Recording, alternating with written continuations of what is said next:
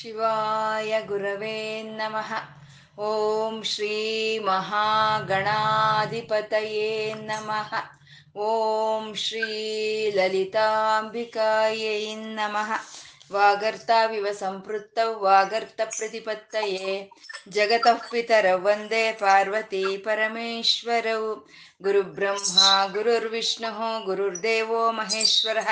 ಗುರುರ್ ಸಾಕ್ಷಾತ್ ಪರಬ್ರಹ್ಮ ತಸ್ಮೈ ಶ್ರೀ ಗುರವೇ ನಮಃ ಗುರವೇ ಸರ್ವಲೋಕಾನಾಂ ಭಿಷಜೇ ಭವರೋಗಿನಾಂ ನಿಧಯೇ ಸರ್ವವಿದ್ಯಾನಾಂ ದಕ್ಷಿಣಾಮೂರ್ತಯೇ ನಮಃ ಜ್ಞಾನಾನಂದಮಯಂ ದೇವಂ ನಿರ್ಮಲಸ್ಫಟಿಕಾಕೃತಿಂ ಜ್ಞಾನಾ ಸ ಆಧಾರಂ ಸರ್ವವಿದ್ಯಾನಾಂ ಹಯಗ್ರೀವಮುಪಾಸ್ಮಹೇ श्रुतिस्मृतिपुराणानाम् आलयं करुणालयं नमामि भगवत्पादशङ्करं लोकशङ्करम् अज्ञानां जाह्नवीतीर्थं विद्यातीर्थं विवेकिनां सर्वेषां सुखदं तीर्थं भारतीतीर्थमाश्रये ಸಿಂಧೂರಾರುಣ ವಿಗ್ರಹಾಂ ತ್ರಿನಯನಂ ಮಾಣಿಕ್ಯಮೌಳಿಸ್ಪುರ ಸ್ಮಿತಮುಖಿ ಮಾಪೀನ ವಕ್ಷೋರುಹಾಂ ಪಾಣಿಭ್ಯಾಮಲಿಪೂರ್ಣರತ್ನಚಷಕಂ ರಕ್ತೋತ್ಪಲಂ ಬಿಭ್ರತಿಂ ಸೌಮ್ಯಂ ರತ್ನಗಡಸ್ಥ ರಕ್ತ ಚರಣಾಂ ಧ್ಯಾಯೇತ್ ಪರಮಾಂಬಿಕಾಂ ರತ್ನಮಯವಾದಂಥ ಕಿರೀಟವನ್ನು ಧರಿಸಿ ಮೂರು ನೇತ್ರಗಳ ಉಳ್ಳವ ಉಳ್ಳಂಥ ತಾಯಿ ತನ್ನ ಒಂದು ಕೈಯಲ್ಲಿ ಅಮೃತ ಭಾಂಡವನ್ನು ಧರಿಸಿ ಇನ್ನೊಂದು ಕೈಯಲ್ಲಿ ಜ್ಞಾನಕ್ಕೆ ಸಂಕೇತವಾದಂಥ ಪದ್ಮವನ್ನು ಹಿಡ್ಕೊಂಡು ಅರುಣವರ್ಣಗಳ ಅರುಣ ಕಾಂತಿಯನ್ನ ಪ್ರಕಾಶಿಸ್ತಾ ಶೋಭಾಯಮಾನವಾಗಿ ಇರುವಂಥ ತಾಯಿಯನ್ನ ನಮ್ಮ ಹೃದಯಕ್ಕೆ ಆಹ್ವಾನಿಸ್ತಾ ಆ ತಾಯಿಗೆ ನಮಸ್ಕಾರ ಮಾಡಿಕೊಳ್ಳೋಣ.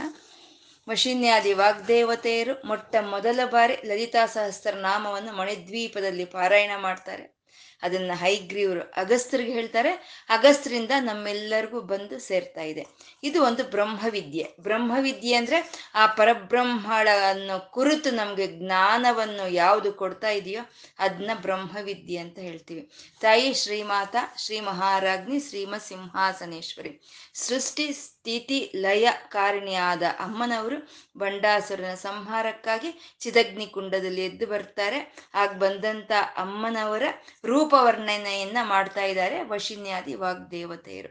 ಅಮ್ಮನವರು ಒಂದು ಯಂತ್ರ ರೂಪವನ್ನು ತಾಳಿ ಚತುರ್ಬ ಚತುರ್ಬಾಹುಗಳನ್ನು ಹೊಂದು ಬಂದಂತ ಅಮ್ಮನವರು ಆ ಕಿರೀಟ ರತ್ನಮಯವಾದಂಥ ಕಿರೀಟವನ್ನು ಧರಿಸಿದ್ದಾರೆ. ಆ ಒಂದು ಮುಡಿಯಲ್ಲಿ ಅಶೋಕ ಸಂಪಿಗೆ ಪುನ್ನಾಗ ಸೌಗಂಧಿಕ ಮುಂದಾತ ಒಂದು ದಿವ್ಯವಾದ ಒಂದು ಹೂವುಗಳನ್ನ ತಲೆಯಲ್ಲಿ ಅಲಂಕರಿಸಿಕೊಂಡಿದ್ದಾರೆ. ಆ ಅಮ್ಮನವರ ಪಾಲಭಾಗ ಅನ್ನೋದು ಅಷ್ಟಮಿ ಚಂದ್ರನ ಹಾಗೆ ಇದೆ ಅಂತ ಅಂದ್ರು. ಅಷ್ಟಮಿ ಚಂದ್ರ ಅಂದ್ರೆ ಅಮ್ಮನವರ ಪಾಲಭಾಗ ಅರ್ಧ ಚಂದ್ರಾಕಾರದಲ್ಲಿ ಇದೆ. ಅದು ಯಾವ ಅಷ್ಟಮಿ? ಕೃಷ್ಣ ಪ, ಶುಕ್ಲ ಪಕ್ಷಮಿ ಅಷ್ಟಮಿನ? ಕೃಷ್ಣ ಪಕ್ಷಮಿ ಅಷ್ಟಮಿನ ಅಂದ್ರೆ ಯಾವುದು ಹೇಳಲಿಲ್ಲ ಅಲ್ಲಿ. ಶುಕ್ಲ ಅಂತ ಹೇಳಿಲ್ಲ, ಕೃಷ್ಣ ಅಂತ ಹೇಳಿಲ್ಲ, ಅಷ್ಟಮಿ ಅಂತ ಅಂದ್ರು. ಅಂದ್ರೆ ಅಷ್ಟಮಿಯ ದಿನ ಅದು ಶುಕ್ಲ ಪಕ್ಷವಾಗಬಹುದು ಅಥವಾ ಕೃಷ್ಣ ಪಕ್ಷವಾಗಬಹುದು. ಅಷ್ಟಮಿಯ ದಿನ ಚಂದ್ರನು ಒಂದೇ ರೀತಿ ಇರ್ತಾನೆ, ಅವನಲ್ಲಿ ಯಾವುದು ಬದಲಾವಣೆಗಳು ಇರಲ್ಲ. ಅದೇ ಶುಕ್ಲ ಪಕ್ಷದ ಪಾಡ್ಯಮಿಯ ದಿನ ಚಂದ್ರನು ಇರಲ್ಲ. ಅದೇ ಕೃಷ್ಣ ಪಕ್ಷಮಿಯ ಪಾಡ್ಯಮಿ ದಿನ ಅವನು ಶೋಭಾಯಮಾನವಾಗಿ ರಾರಾಜಿಸ್ತಾ ಇರ್ತಾನೆ. ಹಾಗೆ ಅಮ್ಮನವರು ಅಷ್ಟಮಿ ಚಂದ್ರ ಅಂದ್ರೆ ಯಾವುದು ಬದಲಾವಣೆಗಳು ಇಲ್ಲ, ಅಂದ್ರೆ ಯಾವುದು ವಿಕಾರಗಳು ಇಲ್ದಲೇ ಇರುವಂತ ತತ್ವವನ್ನ ತೋರಿಸುವಂತಹದ್ದು ಅಷ್ಟಮಿ ಚಂದ್ರ ವಿಭ್ರಾಜ ದಲಿಕ ಸ್ಥಳ ಶೋಭಿತ. ಆ ಅಷ್ಟಮಿಯ ದಿನ ಆ ತಿತನಿತ್ಯ ದೇವತೆಯ ಹೆಸರು ತ್ವರಿತ ಅಂತ. ಆ ಅಮ್ಮನವರ ಪಾಲಭಾಗವನ್ನ ಯಾರು ಧ್ಯಾನಿಸ್ತಾರೋ ಅಂತ ಅವ್ರಿಗೆ ಬರ್ಬೇಕಾಗಿರುವಂತ ಸಿದ್ಧಿಗಳನ್ನ ತ್ವರಿತವಾಗಿ ಕೊಡ್ತಾಳೋ ಆ ತಾಯಿ ಅಂತ ಅಷ್ಟಮಿ ಚಂದ್ರ ವಿಭ್ರಾಜ ದಲಿಕ ಸ್ಥಳ ಶೋಭಿತ ಅಂದ್ರೆ.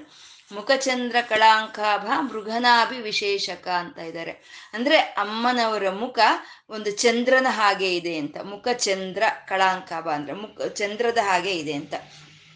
ಹಿಂದೆ ಹೇಳಿದ್ದ ನಾಮದಲ್ಲಿ ಅಷ್ಟಮಿ ಚಂದ್ರ ಅಂದ್ರೆ ಅರ್ಧ ಚಂದ್ರಾಕಾರ ಅಂತ ಹೇಳಿದ್ರು. ಇಲ್ಲಿ ಮುಖಚಂದ್ರ ಅಂದ್ರೆ ಅಂದ್ರೆ ಅಮ್ಮನವರ ಮುಖ ಅರ್ಧ ಚಂದ್ರಾಕಾರವಾ?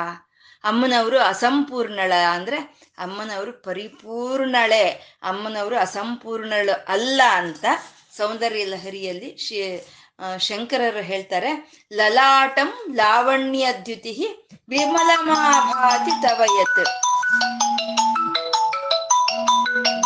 ದ್ವಿತೀಯಂ ತನ್ಮನ್ಯೆ ಮಕುಟಘಟಿತಂ ಚಂದ್ರಶಕಲಂ. ವಿಪರ್ಯಾ ಸನ್ಯಾಸಾತುಭಯಮಪಿ ಸಂಭೂಯ ಚಮಿತಃ ಸುಧಾಲೇಪಸ್ಯೂತಿ ಪರಿಣಮತಿ ರಾಕಾ ಹಿಮಕರಹ ಅಮ್ಮನವರ ಲಲಾಟ ಫಾಲಭಾಗ ಅನ್ನೋದು ವಿಮಲ ಅಂದ್ರೆ ಪರಿಶುಭ್ರವಾಗಿ ದ್ಯುತಿ ಅಂದ್ರೆ ಪ್ರಕಾಶಿಸ್ತಾ ಇದೆ ಅಂತ.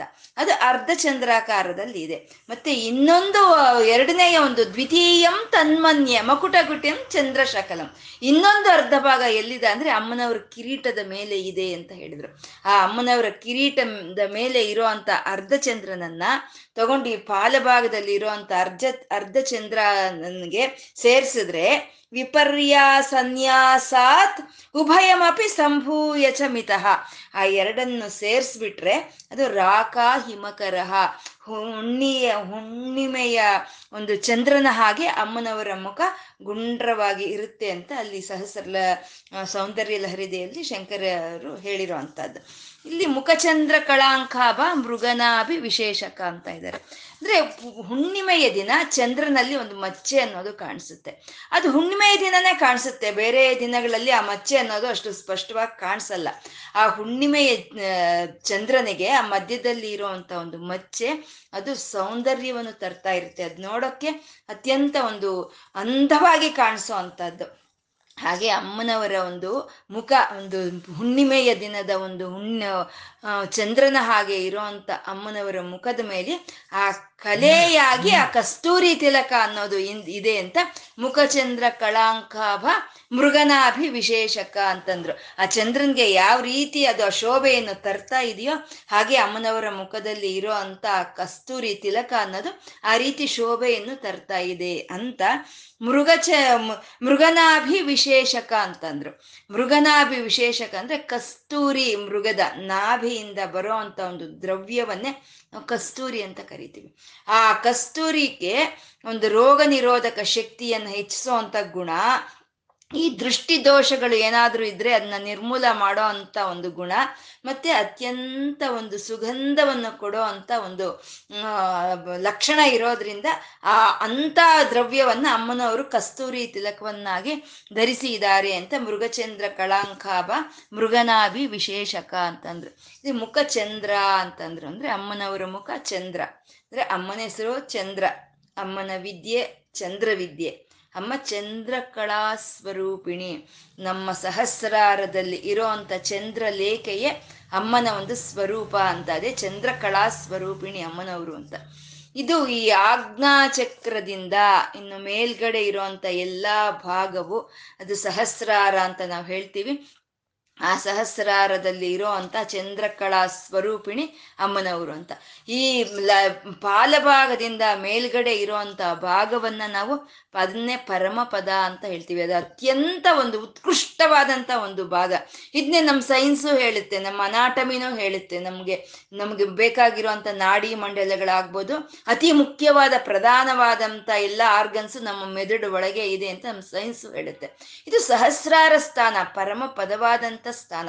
ಆ ಪರಮ ಪದವಾದಂಥ ಸ್ಥಾನದಲ್ಲಿ ಅಮ್ಮನವರು ಚಂದ್ರಕಳಾ ಸ್ವರೂಪಿಣಿಯಾಗಿ ಉಪಸ್ಥಿತಿ ಹಿಡಿದಾಳೆ ಅದನ್ನ ನಾವು ಸಂಕೇತ ಮಾಡೋದಕ್ಕೋಸ್ಕರನೇ ನಾವು ನಮ್ಮ ಆಜ್ಞಾ ಚಕ್ರದಲ್ಲಿ ಒಂದು ಕಸ್ತೂರಿ ತಿಲಕವನ್ನ, ಅಂದ್ರೆ ಒಂದು ತಿಲಕವನ್ನ, ಒಂದು ಬೊಟ್ಟನ್ನ, ಕುಂಕುಮವನ್ನ ಇಟ್ಕೊಳ್ಳೋ ಅಂತದ್ದು ಇಲ್ಲ ಭಸ್ಮಧಾರಣೆಯನ್ನು ಮಾಡ್ಕೊಳ್ಳೋ ಅಂತದ್ದು ಇಲ್ಲ ಗೋಪಿ ಚಂದ್ರವನ್ನ ಇಡೋ ಅಂತದ್ದು ಯಾಕೆಂದ್ರೆ ಸಹಸ್ರಾರದಲ್ಲಿ ನಮ್ಮ ಶರೀರವನ್ನ ನಡೆಸ್ಕೊಂಡು ಹೋಗ್ತಾ ಇರೋ ಅಂತ ಆ ಚಂದ್ರಕಲಾ ಸ್ವರೂಪಿಣಿ ಶಿವಶಕ್ತೈಕ್ಯವಾಗಿ ಇದ್ದಾಳೆ ಅನ್ನೋದಕ್ಕೆ ಸಂಕೇತವಾಗಿ ನಾವು ಅಲ್ಲಿ ಆ ಕುಂಕುಮವನ್ನ, ಆ ವಿಭೂತಿಯನ್ನ ನಾವು ಇಟ್ಕೊಳ್ಳೋ ಅಂತದ್ದು ಇದು ನಮ್ಮ ಒಂದು ಆಧ್ಯಾತ್ಮಿಕ ಒಂದು ಗ್ರಂಥಗಳು ಎಂಥದ್ದು ಅಂದ್ರೆ ಅದು ಬರೀ ರೂಪವರ್ಣನೆಯನ್ನೇ ಮಾಡ್ತಾ ಇಲ್ಲ, ಅಥವಾ ಒಂದು ಭಜನೆಯನ್ನೇ ಹೇಳ್ತಾ ಇಲ್ಲ.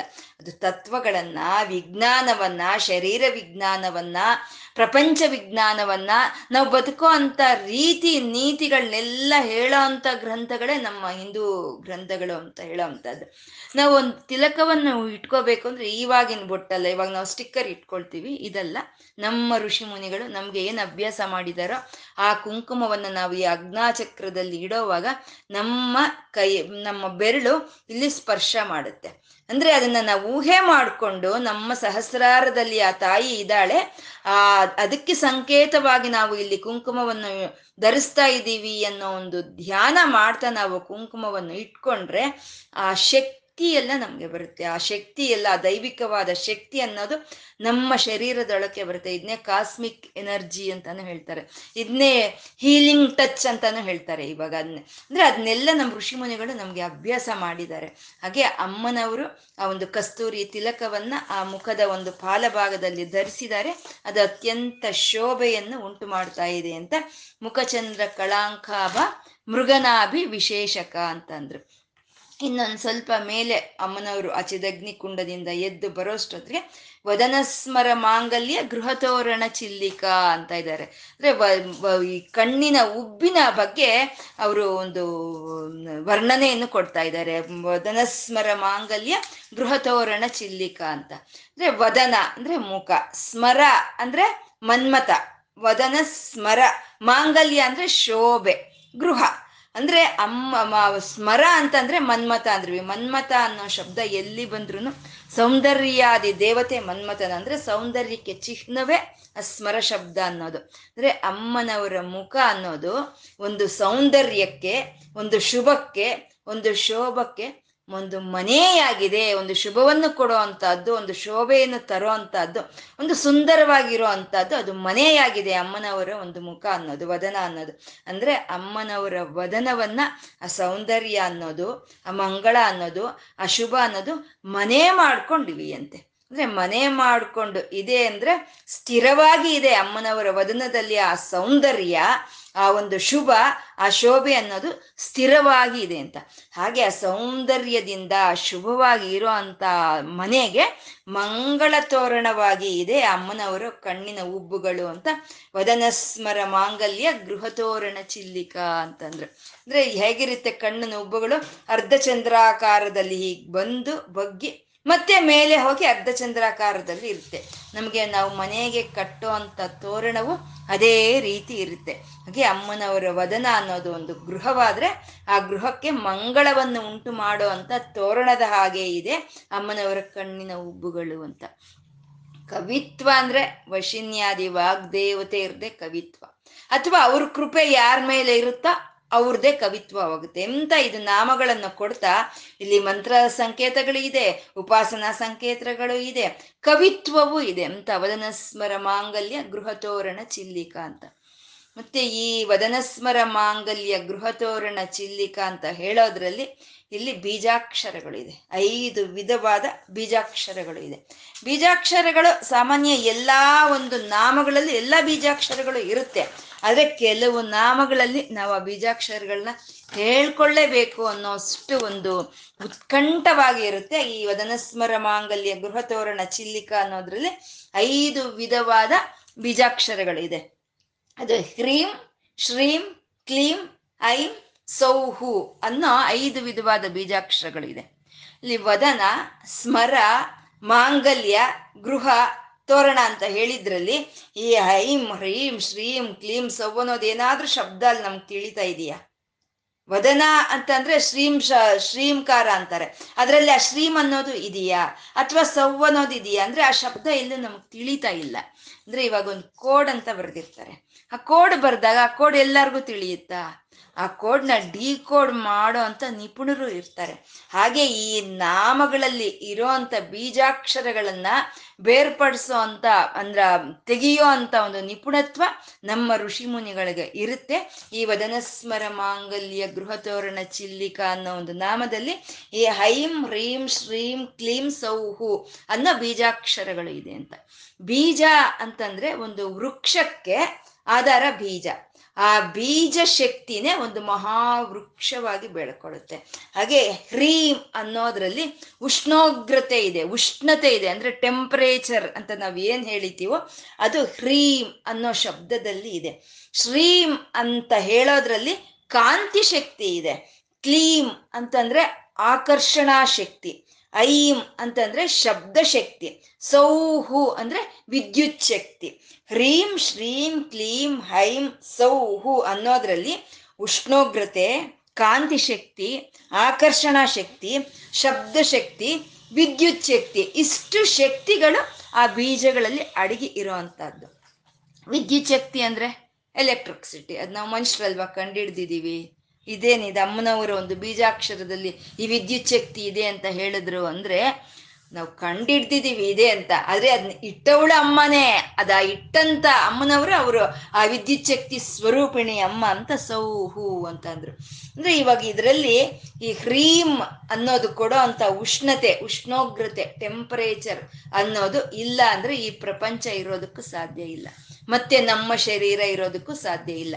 ನಮ್ಮ ಶರೀರವನ್ನ ಹೀಗೆ ninety eight point four degrees ಅನ್ನೋ ಒಂದು ಉಷ್ಣೋಗ್ರತೆಯನ್ನ ನಮ್ಗೆ ಕೊಡ್ತಾ ಇರೋಂಥ ಬೀಜ ಶಕ್ತಿ ಅಂದ್ರೆ ಅದು ಕ್ರೀಮ್ ಅಂತ ಅಂದ್ರು. ಮತ್ತೆ ಕಾಂತಿ ಶಕ್ತಿ ಅಂದ್ರೆ ಈ ಬೆಳಕು ಆಗಬಹುದು ಅಥವಾ ನಾವು ನಾವು ನೋಡೋ ಅಂತ ಒಂದು ದೃಷ್ಟಿ ಶಕ್ತಿ ಆಗ್ಬೋದು, ಅದು ಶ್ರೀಮ್ ಅನ್ನೋ ಬೀಜದಿಂದ ಬರ್ತಾ ಇದೆ ಅಂತ.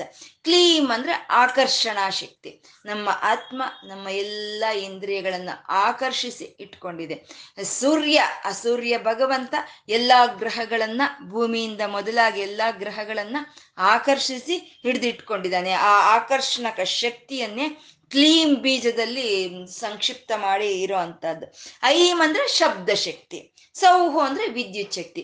ಈ ಶಕ್ತಿಗಳು ಯಾವುದು ಇಲ್ಲ ಅಂದ್ರೂ ಈ ಪ್ರಪಂಚನೂ ನಡೆಯಲ್ಲ ಈ ಶರೀರವೂ ಇರಲ್ಲ. ಈ ಬೀಜ ಶಕ್ತಿಗಳೆಲ್ಲ ಎಲ್ಲ ಎಲ್ಲಿ ಇದೆ ಅಂತಂದ್ರೆ ವದನ ಸ್ಮರ ಮಾಂಗಲ್ಯ ಗೃಹತೋರಣ ಚೆಲ್ಲಿಕ. ಅಮ್ಮನವರ ಕಣ್ಣಿನ ಉಬ್ಬಿನಲ್ಲಿ ಈ ಎಲ್ಲಾ ಬೀಜ ಶಕ್ತಿಗಳು ಇದೆ ಅಂತ.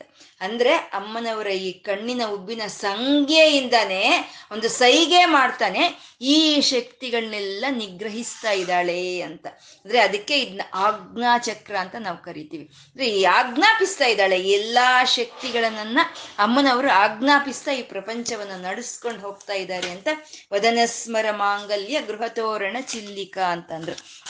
ಇನ್ನೂ ಒಂಚೂರು ಅಮ್ಮನವ್ರ ಚಿದಗ್ನಿ ಕುಂಡದಿಂದ ಮೇಲೆ ಎದ್ದು ಬರೋಷ್ಟೊತ್ತಿಗೆ ಅಮ್ಮನವರ ನೇತ್ರಗಳು ಕಾಣಿಸ್ತಾ ಇದೆ. ವಕ್ತ್ರಲಕ್ಷ್ಮಿ ಪರಿವಾಹ ಚಲನ್ಮೀನಾವಲೋಚನ ಅಂತಂದ್ರು. ವಕ್ತ್ರಲಕ್ಷ್ಮಿ ಪರಿಭ ಪರಿಭಾವ ವಕ್ತ್ರಲಕ್ಷ್ಮಿ ಪರಿಭಾವ ಚಲನ್ಮೀನಾಭಲೋಚನ ಅಂತ. ಅಂದ್ರೆ ಇಲ್ಲಿ ನೇತ್ರಗಳ ವರ್ಣನೆಯನ್ನ ಮಾಡ್ತಾ ಇದ್ದಾರೆ. ಸಾಮಾನ್ಯ ಅಮ್ಮನವರ ನೇತ್ರಗಳನ್ನ ವರ್ಣಿಸ್ಬೇಕು ಅಂದ್ರೆ ಅದು ಯಾವುದೋ ಒಂದು ನಾಮ ಅನ್ನೋದು ಸಾಕಾಗೋದಿಲ್ಲ. ಅದಕ್ಕೆ ಇಲ್ಲಿ ವಕ್ರಲಕ್ಷ್ಮಿ, ಪರಿವಾಹ, ಚಲನ್ಮೀನ ಬಲೋಚನ ಅಂದ್ರು ಮುಂದೆ ಲೋಲಾಕ್ಷಿ ಅಂತಾರೆ, ಕಾಮಾಕ್ಷಿ ಅಂತಾರೆ, ದರಾಂದೋಲಿತ ದೀರ್ಘಾಕ್ಷಿ ಅಂತಾರೆ. ವಿಶಾಲಾಕ್ಷಿ ಅಂತಾರೆ. ಹೀಗೆ ಒಂದು ಕೆಲವು ನಾಮಗಳನ್ನ ಅಮ್ಮನವರ ನೇತ್ರಗಳಿಗಾಗಿ ವಶಿನ್ಯಾದಿ ವಾಗ್ದೇವತೆಯರು ಈ ಸಹಸ್ರನಾಮದಲ್ಲಿ ಇಟ್ಟಿರೋ ಅಂಥದ್ದು ಈ ನಾಮಗಳನ್ನ ಆಧರಿಸಿಕೊಂಡು ಶಂಕರರು ಸೌಂದರ್ಯ ಲಹರಿಯಲ್ಲೇ ಅಹಹಸೂತೆ ಸವ್ಯಂ ಇಂದ ಹಿಡಿದು ಒಂದು ಒಂದು ಒಂಬತ್ತು ಶ್ಲೋಕಗಳನ್ನ ಅಮ್ಮನವರ ನೇತ್ರಗಳನ್ನ ವರ್ಣನೆ ಮಾಡ್ತಾರೆ. ಮತ್ತೆ ಇನ್ನು ನೂರು ಶ್ಲೋಕಗಳನ್ನ, ಅಮ್ಮನವರ ನೇತ್ರಗಳನ್ನ ನೂರು ಶ್ಲೋಕಗಳಲ್ಲಿ ವರ್ಣನೆ ಮಾಡಿರುವಂತ ಕವಿಗಳು ಇದ್ದಾರೆ. ಯಾಕೆಂದ್ರೆ ಅಮ್ಮನವ್ರದ್ದು ಈಕ್ಷಾತ್ಮಿಕ ಶಕ್ತಿ ಅಂತ ಹೇಳ್ತೀವಿ. ಆ ನೇತ್ರಗಳಲ್ಲೇ ಸಮಸ್ತ ಇರುತ್ತೆ ಅಂತ, ಆ ನೇತ್ರಗಳಿಗೆ ಅಷ್ಟು ಪ್ರಾಧಾನ್ಯತೆಯನ್ನು ಕೊಟ್ಟಿರುವಂಥದ್ದು ನೇತ್ರಗಳು. ನಾವು ಯಾವಾಗ ಧ್ಯಾನ ಮಾಡಿದ್ರು ನಮ್ಮ ಧ್ಯಾನ ಅನ್ನೋದು ಆ ನೇತ್ರಗಳಲ್ಲಿ ನಿಲ್ಲಬೇಕು. ಅಬ್ಬ, ತಾಯಿಯ ನೇತ್ರಗಳಲ್ಲಿ ನಮ್ಮ ಧ್ಯಾನ ನಿಲ್ಲಬೇಕು. ಯಾಕೆ ಅಂದರೆ ಅದೇ ಅರುಣಾಂ ಕರುಣಾತರಂಗಿತಾಕ್ಷಿ.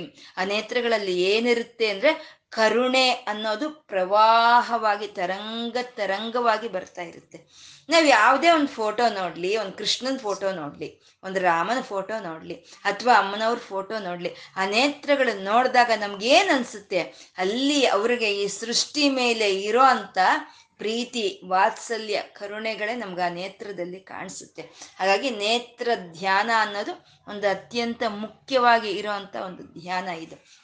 ಮತ್ತೆ ಹಾಗೆ ಪಾದಗಳ ಮೇಲೆ ನಿಲ್ಲಬೇಕು ನಮ್ಮ ಧ್ಯಾನ ಆ ನೇತ್ರಗಳಿಂದ ಬಂದು ಪಾದಗಳ ಮೇಲೆ ನಿಲ್ಲಬೇಕು ಅಂತ ಈ ಒಂದು ನೇತ್ರದ ಒಂದು ವರ್ಣನೆಗೆ ಅತ್ಯಂತ ಪ್ರಾಧಾನ್ಯತೆಯನ್ನು ಕೊಟ್ಟಿದ್ದಾರೆ. ಈ ನಾಮ ನಮ್ಗೆ ಹೇಳ್ತಾ ಇದೆ, ಅಮ್ಮನವರ ಒಂದು ನೇತ್ರಗಳು ಹೇಗಿದೆ ಅಂತಂದ್ರೆ ಒಂದು ನೀರಿನಲ್ಲಿ ಆ ಕಡೆ ಈ ಕಡೆ ಚಲಿಸ್ತಾ ಇರೋ ಮೀನುಗಳ ಹಾಗೆ ಇದೆ ಅಂತ. ಮೀನುಗಳು ಆ ಕಡೆ ಈ ಕಡೆ ಯಾವ ರೀತಿ ಚಲಿಸುತ್ತೋ ಆ ರೀತಿ ಅಮ್ಮನವರ ನೇತ್ರಗಳು ಚಲಿಸ್ತಾ ಇದೆ ಆ ಕಡೆ ಈ ಕಡೆ ಅಂತ. ಮೀನು ಏನೋ ನೀರಿನಲ್ಲಿ ಚಲಿಸ್ತಾ ಇದೆ. ಮತ್ತೆ ಅಮ್ಮನವರ ಒಂದು ಮುಖದಲ್ಲಿ ಏನಿದೆ ಅಂತ ಅಲ್ಲಿ ನೀ ಮೀನುಗಳು ಚಲಿಸ್ತಾ ಇದೆ. ಆ ಮೀನಿಗೆ ನೀರು ಇರ್ಬೇಕಲ್ವಾ ಹಾಗೆ ಅಂತ ಅಂದ್ರೆ ವಕ್ತ್ರಲಕ್ಷ್ಮಿ ಪರೀವಾಹ ಚಲನ್ಮೀನಾಭ ಅಂತ ಇದ್ದಾರೆ. ಅಂದ್ರೆ ಅಮ್ಮನವರ ಮುಖದ ಮೇಲೆ ಇರೋ ಅಂತ ಸೌಂದರ್ಯ, ಆ ಶೋಭೆ ಅನ್ನೋದು ಪ್ರವಾಹವಾಗಿ ಹರಿತಾ ಇದೆಯಂತೆ. ಪ್ರವಾಹವಾಗಿ ಆ ಸೌಂದರ್ಯ ಅನ್ನೋದು ಹರಿತಾ ಇದೆಯಂತೆ. ಅದನ್ನೇ ಅದು ನವನೂತನ, ನಿತ್ಯ ನೂತನವಾಗಿರುವಂತಹದ್ದು ಅಮ್ಮನವ್ರ ಸೌಂದರ್ಯ ಅದು ನವನೂತನವಾಗಿರುವಂತಹದ್ದು ನಾವು ಪ್ರವಾಹ ಅಂತ ಯಾವುದನ್ನು ಕರಿತೀವಿ? ನಿಂತಿರುವಂತ ಸಮುದ್ರದ ನೀರನ್ನು ನಾವು ಪ್ರವಾಹ ಅಂತ ಕರೆಯಲ್ಲ. ನದಿ ನಿತ್ಯ ನೂತನವಾದಂಥ ನೀರು ಇರುತ್ತಲ್ವ? ಅದನ್ನೇ ನಾವು ಪ್ರವಾಹ ಅಂತ ಕರಿತೀವಿ. ಹಾಗೆ ಅಮ್ಮನವರ ಮುಖದ ಮೇಲೆ ಆ ಸೌಂದರ್ಯ ಅನ್ನೋದು, ಆ ಶೋಭೆ ಅನ್ನೋದು ಪ್ರವಾಹವಾಗಿ ಬರ್ತಾ ಇದೆ ಅಂತ. ಇದನ್ನೇ ಸೌಂದರ್ಯ ಲಹರಿ ಅಂತ ಅಂದ್ರು ಶಂಕರರು. ತವ ವದನ ಸೌಂದರ್ಯ ಲಹರಿ ಅಂತ ಅಂದ್ರು ಅಂದ್ರೆ ಆ ಅಮ್ಮನವರ ವದನದಲ್ಲಿ ಇರೋ ಅಂತ ಆ ಸೌಂದರ್ಯ ಪ್ರವಾಹದಲ್ಲಿ ಈ ಮೀನುಗಳು ಆ ಕಡೆ ಈ ಕಡೆ ಚಲಿಸ್ತಾ ಇದೆಯೇನೋ ಅನ್ನೋ ಹಾಗೆ ಇದೆಯಂತೆ ಅಮ್ಮನವರ ನೇತ್ರಗಳು. ವಕ್ತ್ರಲಕ್ಷ್ಮಿ ಪರಿವಾಹ ಚಲನ್ಮೀನಾಭಲೋಚನ ಅಂತಂದ್ರು. ಇಲ್ಲಿ ಪರಿವಾಹ ಅಂತ ಹೇಳಿದ್ರು. ಇದನ್ನೇ ಶಂಕರರನ್ನು ಈ ಪರಿವಾಹ ಶಬ್ದವನ್ನ ತದವದ, ತವವದನ ಸೌಂದರ್ಯ ಲಹರಿ ಪರಿವಾಹ ಸ್ತೋತ್ರ ಅಂತ ಅಲ್ಲೂ ಈ ಪರಿವಾಹ ಅನ್ನೋ ಒಂದು ಪ್ರವಾಹ ಶಬ್ದವನ್ನ ಬಳಕೆ ಮಾಡ್ತಾರೆ. ಅಂದ್ರೆ ಅಮ್ಮನವರ ಪ್ರವಾಹ, ಸೌಂದರ್ಯ ಅನ್ನೋದು ನಿತ್ಯ ನೂತನ. ಅದು ತರಂಗ ತರಂಗಗಳಾಗಿ ತರಂಗ ತರಂಗಗಳಾಗಿ ಪ್ರವಹಿಸ್ತಾ ಇರುತ್ತೆ. ಆ ಪ್ರವಾಹವಾಗಿ ಇರೋ ಅಂತ ಸೌಂದರ್ಯದಲ್ಲಿ ಈ ಮೀನುಗಳು ಅನ್ನೋ ಒಂದು ನೇತ್ರಗಳು ಆ ಕಡೆ ಈ ಕಡೆ ಚಲಿಸ್ತಾ ಇದೆ ಅಂತ. ಏನು ಕವಿತ್ವ ಏನು ಕವಿತ್ವ. ನಾಮಗಳ ಹೇಳ್ತಾ ಇದ್ದಾರೆ ಇವರು ಕವಿತ್ವವನ್ನು ಹೇಳ್ತಾ ಇದ್ದಾರೆ. ಆ ರೀತಿ ಇದೆ ಯಾಕೆಂದ್ರೆ ಈ ನೇತ್ರಗಳನ್ನ ಈ ಮೀನಕ್ಕೆ ಹೋಲಿಸೋ ಅಂಥದ್ದು ಒಂದು ಕವಿತಾ ಲಕ್ಷಣ ಸಹಜವಾದಂತ ಕವಿತಾ ಲಕ್ಷಣ ಈ ನೇತ್ರಗಳನ್ನ ಮೀನಕ್ಕೆ ಹೋಲಿಸ್ತಾರೆ. ಅಂದ್ರೆ ನಾವು ಸುಮ್ಮನೆ ಅಯ್ಯೋ ಚ ಮೀನಿನ ಹಾಗೆ ಇದೆ ಅಂತ ನಾವು ಹೇಳ್ತೀವಿ. ಆದ್ರೆ ಮೀನಿನ ಹಾಗೆ ನೇತ್ರಗಳು ಇದೆ ಅಂತ ಹೇಳೋದು ದೇವತೆಗಳಿಗೆ ಮಾತ್ರ ಹೇಳ್ತೀವಿ. ಯಾಕೆಂದ್ರೆ ಇಲ್ಲಿ ಮೀನುನು ಕಣ್ಣು ರೆಪ್ಪೆ ಒಡೆಯಲ್ಲ. ಅಲ್ಲಿ ದೇವತೆಗಳು ಕಣ್ಣು ರೆಪ್ಪೆಯನ್ನು ದೇವತೆಗಳು ಒಡೆಯಲ್ಲ. ಯಾವ ದೇವತೆಯನ್ನು? ಕಣ್ಣು ರೆಪ್ಪೆಯನ್ನು ಒಡೆಯೋದೇ ಇಲ್ಲ. ಮೀನುಗಳು ಒಡೆಯೋದೇ ಇಲ್ಲ. ಹಾಗಾಗಿ ಆ ಮೀನಿಗೂ ಮತ್ತೆ ಈ ಒಂದು ದೇವತಾ ನೇತ್ರಗಳಿಗೂ ಆ ಹೋಲಿಕೆಯನ್ನು ಕೊಡ್ತಾರೆ. ಇದು ನಳ ದಮನ್, ದಮಳೆ, ನಳ ದಮಯಂತಿ ಅವರ ಸ್ವಯಂವರದಲ್ಲಿ ದಮಯಂತಿ ಅತ್ಯಂತ ಸುಂದರಿ ಅವಳು ತ್ರಿಪುರ ಸುಂದರಿ ಅವಳು ಅವಳನ್ನ ಮದುವೆ, ಅವಳು ಅವಳು ಹೇಗಿದ್ರು ನಳ ಮಹಾರಾಜನನ್ನೇ ಮದುವೆ ಆಗ್ತಾಳೆ. ಅವಳು ನಳಮಹಾರಾಜನನ್ನೇ ನಳ ಮಹಾರಾಜನನ್ನೇ ವರಿಸ್ತಾಳೆ ಅನ್ನೋದು ಪ್ರತಿಯೊಬ್ಬರಿಗೂ ತಿಳಿದಿರುತ್ತೆ. ಮೂರು ಲೋಕಗಳಲ್ಲಿ ಎಲ್ಲರಿಗೂ ತಿಳಿದಿರುತ್ತೆ. ಆ ಇಂದ್ರಾದಿ ದೇವತೆಗಳು ಏನ್ ಮಾಡ್ತಾರೆ? ನಾಲ್ಕು ಜನ ಏನಾದರೂ ಮಾಡಿ ದಮಯಂತಿಯನ್ನು ನಾವು ಮದುವೆ ಮಾಡ್ಕೋಬೇಕು ಅಂತ ಹೇಳಿ, ಆ ನಾಲ್ಕು ಜನನು ನಳನ ಹಾಗೆ ವೇಷವನ್ನು ಹಾಕ್ಕೊಂಡು ಬರ್ತಾರೆ. ಯಾಕೆಂದ್ರೆ ಅವ್ರು ಇಚ್ಛಾ ಸ್ವರೂಪರು ಕಾಮ ಸ್ವರೂಪರು ಅವರು. ಅವ್ರು ಯಾವ ರೀತಿ ಬೇಕು ಅಂದ್ರೆ ಆ ರೀತಿ ಅವರು ರೂಪವನ್ನು ಪಡ್ಕೊಳ್ತಾರೆ. ಆ ರೀತಿ ನಳ ಮಹಾರಾಜನ ಹಾಗೆ ಅವರು ವೇಷವನ್ನು ಬದಲಾಯಿಸ್ಕೊಂಡು ಬಂದು ಅಲ್ಲಿ ನಿಂತ್ಕೊಳ್ತಾರೆ. ಅವ್ರು ಬಂದವ್ರು ನಾಲ್ಕು ಜನ. ನಿಜವಾದ ನಳ ಮಹಾರಾಜ ಒಬ್ಬನು. ಐದು ಜನ ಅಲ್ಲಿ ನಿಂತ್ಕೊಂಡ್ರು. ದಮಯಂತಿ ಕೈಯಲ್ಲಿ ಹೂವಿನ ಹಾರ ಇದೆ. ಇವಾಗ ಯಾರಿಗೆ ಹಾಕ್ಬೇಕು ಆ ದಮಯಂತಿ ಆ ಹೂವಿನ ಹಾರವನ್ನು? ಯಾರು ದ ನಳದ ಮಹಾರಾಜನ ಇಲ್ಲಿ? ಅಂತ ಅಂದ್ರೆ ಆ ದಮಯಂತಿ ಬರ್ತಾಳೆ. ನೋಡ್ತಾರೆ, ಎಲ್ಲರ ಮುಖ ನೋಡ್ತಾಳೆ ಅವಳು. ನೋಡಿದಾಗ ನಳ, ನಿಜವಾದ ನಳಮಹಾರಾಜನ ಬಿಟ್ರೆ ಇನ್ನ ನಾಲ್ಕು ಜನ ರೆಪ್ಪೆಯನ್ನು ಹೊಡೆಯಲ್ಲ. ರೆಪ್ಪೆಯನ್ನು ಹೊಡೆದಲ್ಲ ಹಾಗೆ ನಿಂತಿರ್ತಾರೆ. ಈ ನಳಮಹಾರಾಜ ಮಾತ್ರ ರೆಪ್ಪೆಯನ್ನು ಹಾಕ್ತಾ ಇರ್ತಾನೆ. ಓಹೋ, ಇವನೇ ನಳಮಹಾರಾಜ ಅಂತ ಹೇಳಿ, ಆ, ದಮಯಂತಿ ನಳಮಹಾರಾಜನ್ಗೆ ಹೂವಿನ ಹಾರವನ್ನು ಹಾಕಿ ಒಂದು ಸ್ವಯಂವರ ನಡೆಯೋ ಹೋಗುವಂಥದ್ದು. ಅಂದ್ರೆ ದೇವತೆಗಳು ಯಾರು ರೆಪ್ಪೆಯನ್ನೇ ಹಾಕೋದಿಲ್ಲ. ಅದಕ್ಕೆ ಇದನ್ನ ಸೌಂದರ್ಯ ಲಹರಿಯಲ್ಲಿ ಮತ್ತೆ ಶಂಕರರು ವರ್ಣನೆ ಮಾಡ್ತಾರೆ. ಮೀನು ಬಚ್ಚಿಟ್ಕೊಳ್ತಂತೆ ಹೋಗಿ. ಮೈನು ಹೋಗಿ ಬಚ್ಚಿಟ್ಕೊಳ್ತಂತೆ. ಯಾಕೆ ಅಂದ್ರೆ ಅದಕ್ಕೆ ರೆಪ್ಪೆಗಳಿಲ್ಲ ಮೀನಿಗೆ. ಅದಕ್ಕೆ ಅದು ರೆಪ್ಪೆ ಹೊಡಿಯಲ್ಲ. ಆ ವಿಷಯ ಹೇಳ್ಬಿಟ್ರೆ ಅಮ್ಮನವ್ರಿಗೆ, ಅಯ್ಯೋ, ಅದಕ್ಕೆ ರೆಪ್ಪೆ ಇಲ್ಲ, ಅದಕ್ಕೆ ಅದಕ್ಕೆ ಅದಕ್ಕೆ ರೆಪ್ಪೆ ಹಾಕಕ್ಕಾಗಲ್ಲ.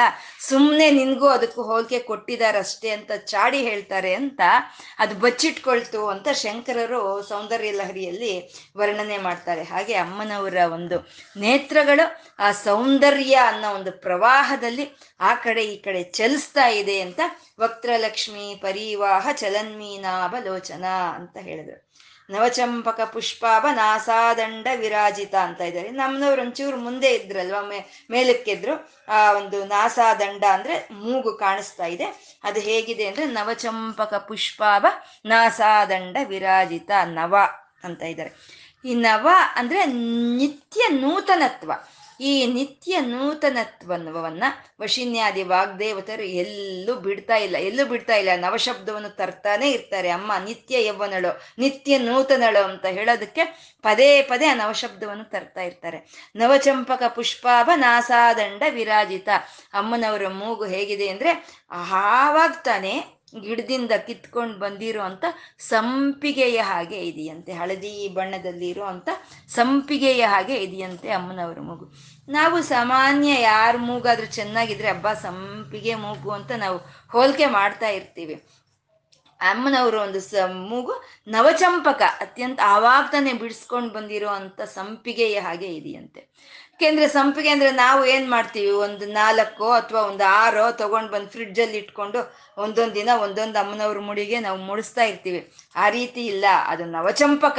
ಆವಾಗ ತಾನೇ ಒಂದು ಗಿಡದಿಂದ ಕಿತ್ಕೊಂಡು ಬಂದಿರೋ ಅಂತ ಒಂದು ಸಂಪಿಗೆಯ ಹಾಗೆ ಇದೆ ಅಮ್ಮನವರ ಒಂದು ಮೂಗು ಅಂತ ನವಚಂಪಕ ಪುಷ್ಪಾಭ ನಾಸಾದಂಡ ವಿರಾಜಿತ ಅಂತಂದ್ರು. ಮೂಗು ಅಂತಂದ್ರೆ ಅದು ಅದು ಒಂದು ಪರಿಮಳಕ್ಕೆ ಒಂದು, ಅದು ಇದಾಗಿರುವಂಥದ್ದು ಮೂಗು ಅಂದ್ರೆ ವಾಸನೆಯನ್ನು ತಗೊಳ್ಳೋ ಅಂತ ಇಂದ್ರಿಯವೇ ಈ ಮೂಗು ಅಂತ ಹೇಳೋದು. ಮತ್ತೆ ಈ ಪರಿಮಳ ಸಾಮ್ರಾಜ್ಯದಲ್ಲಿ ಸಂಪಿಗೆಗೆ ಅತ್ಯಂತ ಪ್ರಧಾನತೆ ಇರುವಂತಹದ್ದು. ಹಾಗಾಗಿ ಅಮ್ಮನವರ ಮೂಗನ್ನ ಒಂದು ಸಂಪಿಗೆಗೆ ಹೋಲಿಸ್ತಾ ಇದ್ದಾರೆ. ಸಂಪಿಗೆಯ ಹಾಗೆ ಇದೆ ಅಂತ. ಮತ್ತೆ ಅಮ್ಮನವರ ಒಂದು ಪ್ರತಿಯೊಂದು ಶರೀರವು ಮಂತ್ರ ಶರೀರವೇ ಅಂತ ಹೇಳ್ಕೊಳ್ತಾ ಇದ್ದೀವಿ. ಮ, ಅಮ್ಮನವರ ಕೂದಲಲ್ಲಿ ಯಮನ ತೇಜಸ್ಸು ಇದೆ ಅಂತ ಹೇಳ್ಕೊಂಡ್ವಿ. ಅಮ್ಮನವರ ಮುಖದಲ್ಲಿ ಶಂಭುವಿನ ತೇಜಸ್ಸು ಇರುತ್ತೆ.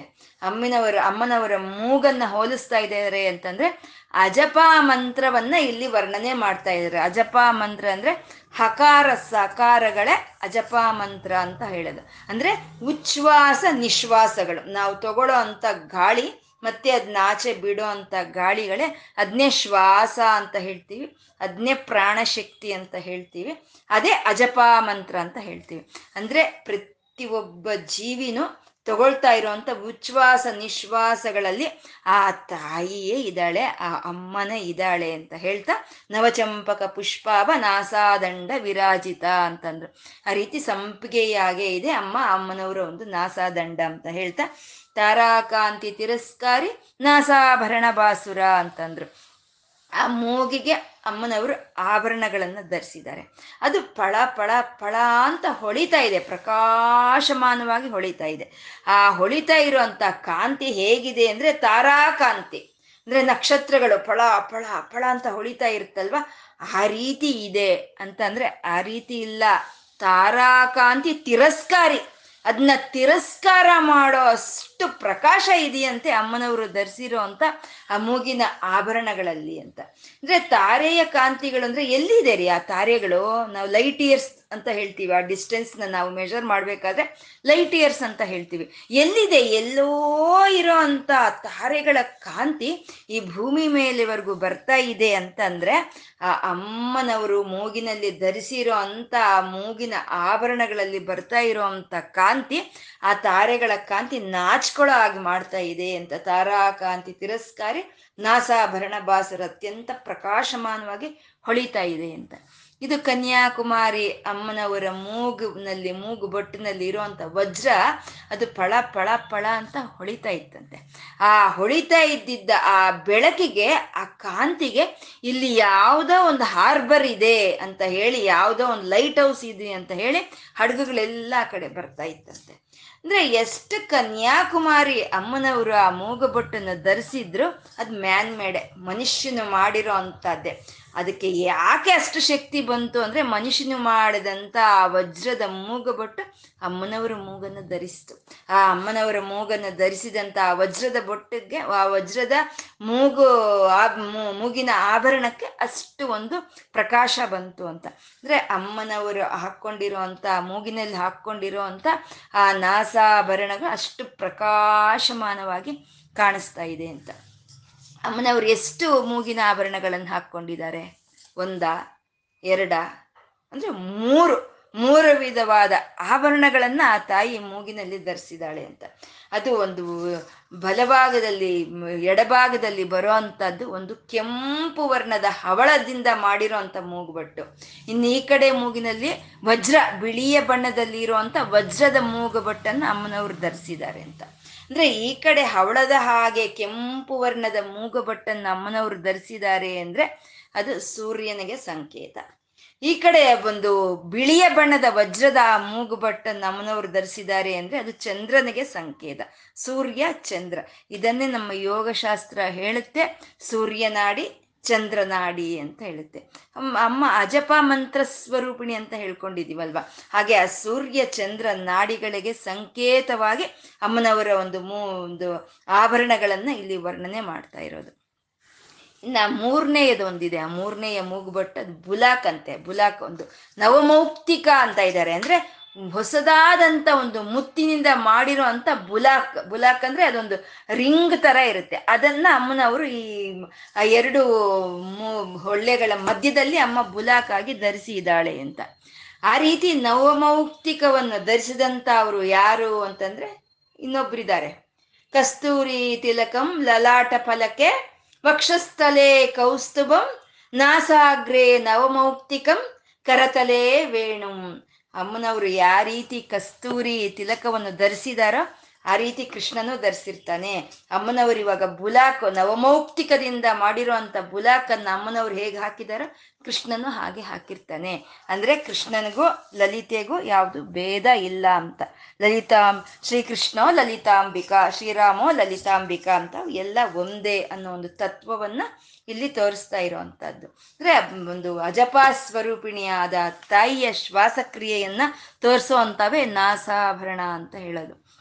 ಮತ್ತೆ ಮೂಕ ಕವಿಗಳು ಅವರು ವರ್ಣನೆ ಮಾಡ್ತಾರೆ, ಅಮ್ಮನವರ ಮೂಗಿನ ಹೊಳ್ಳೆಯಲ್ಲಿ ಇರೋ ಅಂತ ಆ ಒಂದು ನವಮೌಕ್ತಿಕವಾಗಿ ಇರೋ ಅಂತ ಆಭರಣ ಅದು ಹೇಗಿದೆ ಅಂತ ಅಂದ್ರೆ ಆ ಬುಲಾಕ್ ಹೇಗಿದೆ ಅಂದ್ರೆ ಆ ಬುಲಾಕಿನ ಕೆಳಗೆ ಇರೋದೇನು ತುಟಿಗಳು.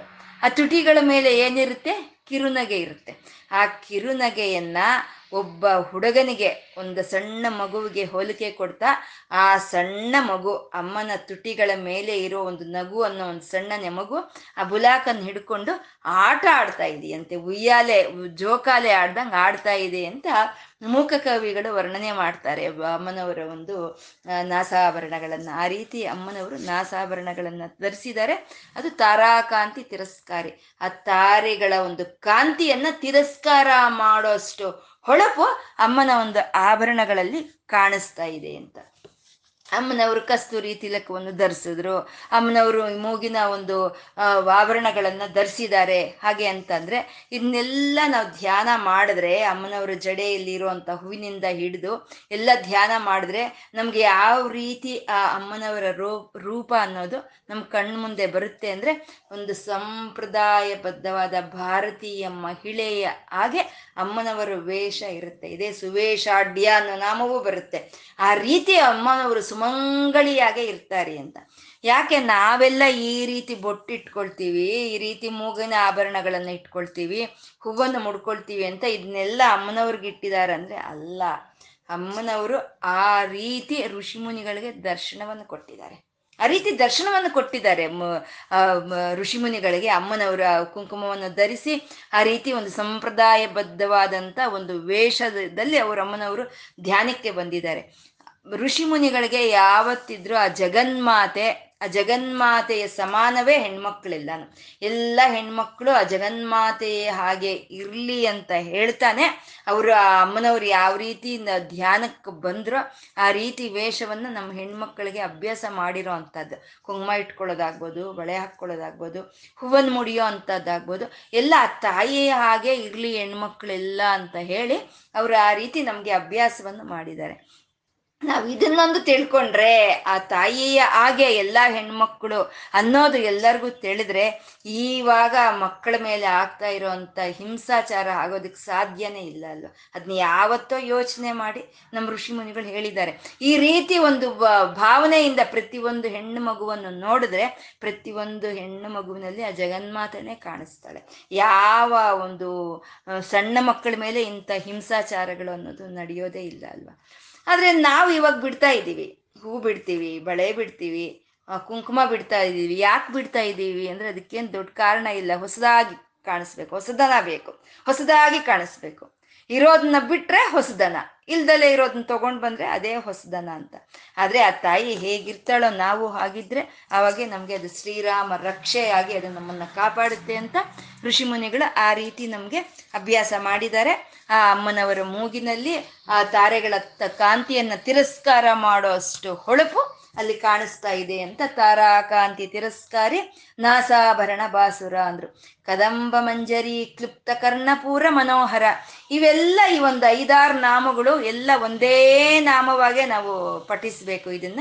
ಎಲ್ಲೂ ಸ್ಪ್ಲಿಟ್ ಮಾಡಬಾರ್ದು. ಕದಂಬ ಮಂಜರಿ, ಕ್ಲುಪ್ತ ಕರ್ಣಪೂರ, ಮನೋಹರ. ಅಮ್ಮನವ್ರ ಜಡೆ ಕಾಣಿಸ್ತಾ ಇದೆ. ಆ ಜಡೆ ಹೇಗೆ ಅಂದ್ರೆ ಅದು ನಮ್ಗೆ ಮನೋವಾಚಾಮ ಗೋಚರ ಅವಳ ಜಡೆ ಎಷ್ಟಿದೆಯೋ, ಎಷ್ಟು ಉದ್ದ ಇದೆಯೋ, ಎಷ್ಟು ದಪ್ಪ ಇದೆಯೋ ಅದು ನಮ್ಮ ಮನಸ್ಸಿನ ಹೇಗೂ ಬರಲ್ಲ. ಅವು ಹೇಗೆ ಬಂದರೂ ಅದನ್ನ ನಾವು ಮಾತಲ್ಲಿ ಹೇಳೋಕ್ಕೂ ಸಾಧ್ಯವಿಲ್ಲದಲೇ ಇರೋಷ್ಟು ಜಡೆ ಅಮ್ಮನವರು.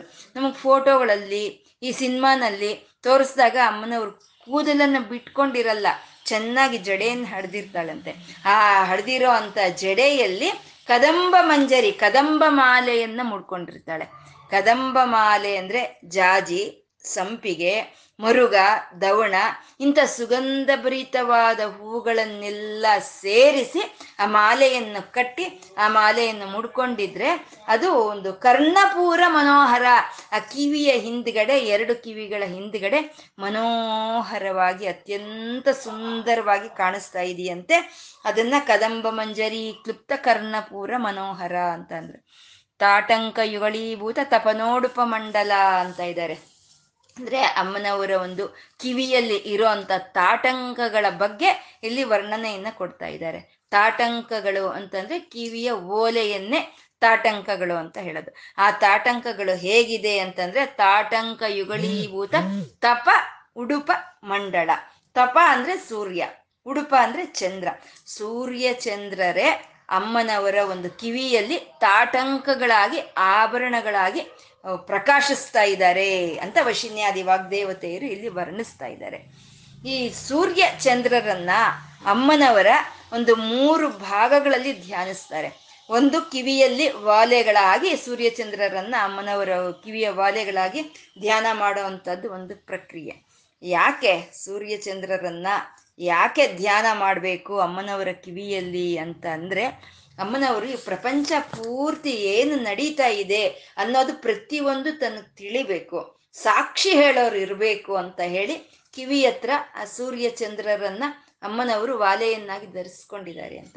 ಮೂರು ಜನನ್ನ ನಿಯಾಮಕ ಮಾಡ್ತಾಳೆ ಅಮ್ಮ ಸೂರ್ಯ ಚಂದ್ರರು ಕಾಲ, ಯಮ. ಇವರು ಸಾಕ್ಷೀಭೂತವಾಗಿರ್ತಾರೆ. ಇವರನ್ನ ಕಣ್ಣು ತಪ್ಪಿಸಿ ಯಾರು ಏನು ಮಾಡೋದಕ್ಕೆ ಸಾಧ್ಯವೇ ಇಲ್ಲ, ಅಲ್ವಾ? ಯಾರೋ ಒಬ್ಬ ಹೇಳಿದ್ನಂತೆ, ಸೂರ್ಯ, ಚಂದ್ರ ಇಬ್ರು ಇಲ್ದಲೇ ಇರೋ ಟೈಮ್ ನೋಡಿ ನಾನು ಆ ಕೆಲಸ ಮಾಡ್ಬಿಟ್ಟೇರಿ ಅಂತ ಹೇಳಿದ್ನಂತೆ. ಎಲ್ಲಿ ಸೂರ್ಯ, ಚಂದ್ರ ಇಲ್ಲಲ್ದಿದ್ರೆ ಇನ್ನೊಂದು ಕಡೆ ಅವ್ರು ಇದ್ದೇ ಇರ್ತಾರೆ, ಅವ್ರು ನೋಡೇ ನೋಡ್ತಾರೆ. ಹಾಗೆ ಆ ಸೂರ್ಯ, ಚಂದ್ರರು ಸಮಸ್ತವನ್ನು ನೋಡ್ತಾ, ಆ ಅಮ್ಮನವರ ಕಿವಿಯಲ್ಲಿ ಸಮಸ್ತವು ಹೇಳಲಿ ಅಂತ ಅಮ್ಮನವರ ಕಿವಿಯಲ್ಲಿ ಆ ಸೂರ್ಯ, ಚಂದ್ರರನ್ನ ಅಮ್ಮ ವಾಲೆಯಗಳನ್ನಾಗಿ ಧರಿಸಿದಾಳೆ ಅಂತ. ಮತ್ತೆ ಭಕ್ತರಾಗಬಹುದು ಅಥವಾ ಋಷಿಮುನಿಗಳಾಗ್ಬೋದು ದೇವತೆಗಳಾಗ್ಬೋದು ಮಾಡೋ ಅಂಥ ಸ್ತುತಿಗಳನ್ನು ಸೂರ್ಯಚಂದ್ರರು ಅಮ್ಮನ ಕಿವಿಯಲ್ಲಿ ಹೇಳ್ತಾರೆ. ಇಂಥ ಅವರು ಇಂಥ ಸ್ತುತಿ ಮಾಡಿದ್ರು, ಇಂಥ ದೇವತೆ ಇಂಥ ಸ್ತುತಿ ಮಾಡಿದ್ರು ಅಂತ ಸಂಪೂರ್ಣ ಅದನ್ನೆಲ್ಲ ಸೂರ್ಯಚಂದ್ರರು ಕೇಳಿಸ್ಕೊಂಡು ಅಮ್ಮನವರ ಕಿವಿಗೆ ಹೇಳ್ತಾರಂತೆ. ಅಂತ ತಾಟಂಕಗಳನ್ನ ಕಿವಿಯೊಳಗೆ ಆಭರಣಗಳಾಗಿ ಅಮ್ಮನವರು ಧರಿಸಿದ್ದಾರೆ ಅಂತ. ಇನ್ನೊಂದು ಕಡೆ ಅಂದ್ರೆ ನೇತ್ರಗಳಲ್ಲಿ ನಾವು ಸೂರ್ಯಚಂದ್ರರನ್ನ ನಾವು ಧ್ಯಾನ ಮಾಡ್ತೀವಿ. ಇದು ದೇವಿ ಮಹತ್ಯದಲ್ಲಿ ಯಾವ್ಯಾವ ಅವಯವ ಎದಲ್ಲಿ ಯಾವ್ಯಾವ ದೇವತೆಗಳು ಇರ್ತಾರೆ ಅನ್ನೋದನ್ನ ಸಂಪೂರ್ಣ ಅವರು ವರ್ಣನೆ ಮಾಡಿದಾರಂತೆ ದೇವಿ ಮಹತ್ಯದಲ್ಲಿ. ಹಾಗೆ ಕಿವಿಯಲ್ಲಿ ಒಂದು ದಿಗ್ದೇವತೆಗಳ ಒಂದು ತೇಜಸ್ ಇರುತ್ತೆ ನಾವು ಹೇಳ್ಕೊಂಡ್ವಿ, ಕೂದಲಲ್ಲಿ ಯಮ ಅಂತ ಹೇಗೆ ಹೇಳ್ಕೊಂಡ್ವು ಹಾಗೆ ಕಿವಿಗಳಲ್ಲಿ ದಿಗ್ದೇವತೆಗಳ ತೇಜಸ್ ಇರುತ್ತೆ. ಅಲ್ಲಿ ಸೂರ್ಯಚಂದ್ರರು ತಾಟಂಕಗಳಾಗಿದ್ದಾರೆ. ಇನ್ನೊಂದ್ ಕಡೆ ನೇತ್ರಗಳಲ್ಲಿನೂ ಅಮ್ಮನವ್ರನ್ನ ಸೂರ್ಯಚಂದ್ರರ ಇರೋ ಹಾಗೆ ಧ್ಯಾನ ಮಾಡೋ ಅಂಥದ್ದು ಒಂದು ಪ್ರಕ್ರಿಯೆ. ನೇತ್ರ ಅಂದ್ರೆ ನಮ್ಗೆಲ್ಲವನ್ನು ತೋರಿಸ್ಕೊಡೋ ಅಂಥದ್ದು. ಎಲ್ಲವನ್ನು ಯಾರು ತೋರಿಸ್ಕೊಡ್ತಾ ಇರೋದು? ಸೂರ್ಯನೇ. ನಮ್ಗೆ ಸೂರ್ಯನಿಂದಾನೇ ಎಲ್ಲವೂ ನಾವು ನೋಡೋದಕ್ಕೆ ಸಾಧ್ಯ ಆಗ್ತಾ ಇದೆ ಅಲ್ವಾ? ಮತ್ತೆ ಕಣ್ಣು ಮುಚ್ಕೊಂಡ್ರು ನನಗೆ ಕಾಣಿಸ್ತಾ ಇದೆ ಅಂತ ಹೇಳ್ತೀವಿ ಕೆಲವು ಸಮಯದಲ್ಲಿ ನಾವು. ಸೂರ್ಯನ ಮುಂದೆ ನಿಂತ್ಕೊಂಡು ನಾವು ಕಣ್ಣು ಮುಚ್ಚಿಬಿಟ್ರೆ ಗಟ್ಟಿಯಾಗಿ ಅಲ್ಲಿ ನಮಗೆ ಆ ಅರುಣವರ್ಣ ಅನ್ನೋದು ನಮಗೆ ಕಾಣಿಸುತ್ತೆ. ಯಾವಾಗ್ಲಾದ್ರೂ ಸರಿ. ಮುಚ್ಕೊಂಡ್ರೆ ಅರುಣವರ್ಣ ಕಾಣಿಸುತ್ತೆ. ಕಣ್ಣು ಮುಚ್ಕೊಂಡಿದೀವಿ ಮತ್ತೆ ಯಾವ್ದ್ರಿಂದ ನಾವು ನೋಡಿದ್ವಿ? ಅಂದ್ರೆ ಮನಸ್ಸು. ಮನಸ್ಸು ಅನ್ನೋ ಒಂದು ನೇತ್ರದಿಂದ ನಾವು ಅದನ್ನ ನೋಡಿದ್ವಿ. ಮನಸ್ಸು ಯಾರು? ಚಂದ್ರ. ಅಂದ್ರೆ ಸೂರ್ಯ, ಚಂದ್ರರೇ ನಮ್ಮ ನೇತ್ರದಲ್ಲಿ ಇರುವಂತ ಶಕ್ತಿಗಳು. ಸೂರ್ಯಚಂದ್ರರೇ ನಮಗೆ ಆ ದೃಷ್ಟಿಯನ್ನ ಕೊಡ್ತಾ ಇದ್ದಾರೆ. ಹಾಗಾಗಿ ಅಮ್ಮನವರ ನೇತ್ರಗಳು ಸೂರ್ಯಚಂದ್ರರ ಹಾಗೆ ನಾವು ಧ್ಯಾನ ಮಾಡಬೇಕು ಅಂತ. ಈ ಸೂರ್ಯಚಂದ್ರರ ಆಚೆ ಪ್ರಪಂಚದಲ್ಲಿ ಅಲ್ಲ, ನಮ್ಮ ಶರೀರ ಒಳಗೇನು ಇದ್ದಾರೆ. ಯಾಕೆಂದ್ರೆ ಈ ನೇತ್ರಗಳಲ್ಲಿ ಇದ್ದಾರೆ. ಇರೋದಕ್ಕೆ ಸೂರ್ಯ ಚಂದ್ರ ಈ ನೇತ್ರಗಳಲ್ಲಿ ಆ ಶಕ್ತಿ ಇರೋದಕ್ಕೋಸ್ಕರನೇ ನಾವು ನೋಡೋದಕ್ಕೆ ನಮ್ಗೆ ಸಾಧ್ಯ ಆಗ್ತಾ ಇದೆ. ಪ್ರಪಂಚದಲ್ಲಿ ಆಚೆ ಯಾವ್ಯಾವ ಶಕ್ತಿಗಳು ಇದೆಯೋ ಆ ಶಕ್ತಿಗಳು ಎಲ್ಲ ನಮ್ಮ ಶರೀರದೊಳಗೆ ಇದೆ. ಅವನ್ನೇ ನಾವು ಇಂದ್ರಿಯಾದಿ ದೇವತೆಗಳು ಅಂತ ಹೇಳ್ತೀವಿ. ಆ ಇಂದ್ರಿಯಾದಿ ದೇವತೆಗಳ ಕೆಲಸವನ್ನು ಮಾಡಿಸೋ ಅಂತ ಅಮ್ಮನವರೇ ದೇವ ಕಾರ್ಯ ಸಮುದ್ಯತ ಅಂತ ಹೇಳುವಂಥದ್ದು ನಮ್ಮ ಇಂದ್ರಿಯ ದೇವತೆಗಳು. ಇವ್ರ ಕೆಲಸಗಳನ್ನೆಲ್ಲ ಅಮ್ಮ ಮಾಡಿಕೊಡ್ತಾ ಇದ್ದಾಳೆ ಆತ್ಮಸ್ವರೂಪಿಣಿಯಾಗಿ ಅಂತ. ದೇವ ಕಾರ್ಯ ಸಮುದ್ಯತ ಅನ್ನೋದು ಆಚೆ ಎಷ್ಟು ದೇವತೆಗಳು ಇದಾರೋ ನಮ್ಮ ಶರೀರದೊಳಗು ಅಷ್ಟೇ ದೇವತೆಗಳು ನಮ್ಮ ಶರೀರದೊಳಗು ಇದ್ದಾರೆ. ಮತ್ತೆ ಅಮ್ಮನವರ ವಕ್ಷಸ್ಥಲದಲ್ಲಿ ನಾವು ಈ ಸೂರ್ಯಚಂದ್ರರನ್ನ ಧ್ಯಾನ ಮಾಡೋ ಅಂಥದ್ದು ಒಂದು ಉತ್ಕೃಷ್ಟವಾದಂಥ ಪ್ರಕ್ರಿಯೆ. ಈ ನಾಮ ವೈಭವ ಅನ್ನೋದು ಮುಗಿಯೋವರೆಗೂ ನಾವು ಹೇಳ್ಕೊಳ್ತಾನೆ ಇರಬೇಕು. ಅಮ್ಮನವರ ಶರೀರ ರಕ್ತ ಮಾಂಸಮಯವಾಗಿರೋದು ಅಲ್ಲ. ಇದು ದಿವ್ಯವಾಗಿ ಇರುವಂತ ಒಂದು ಶರೀರ, ಮಂತ್ರಮಯವಾದಂಥ ಶರೀರ. ಇಲ್ಲಿ ಯಾವ ವಿಕಾರಗಳು ನಮಗೆ ಬರೋ ಹಾಗೆ ಇಲ್ಲ.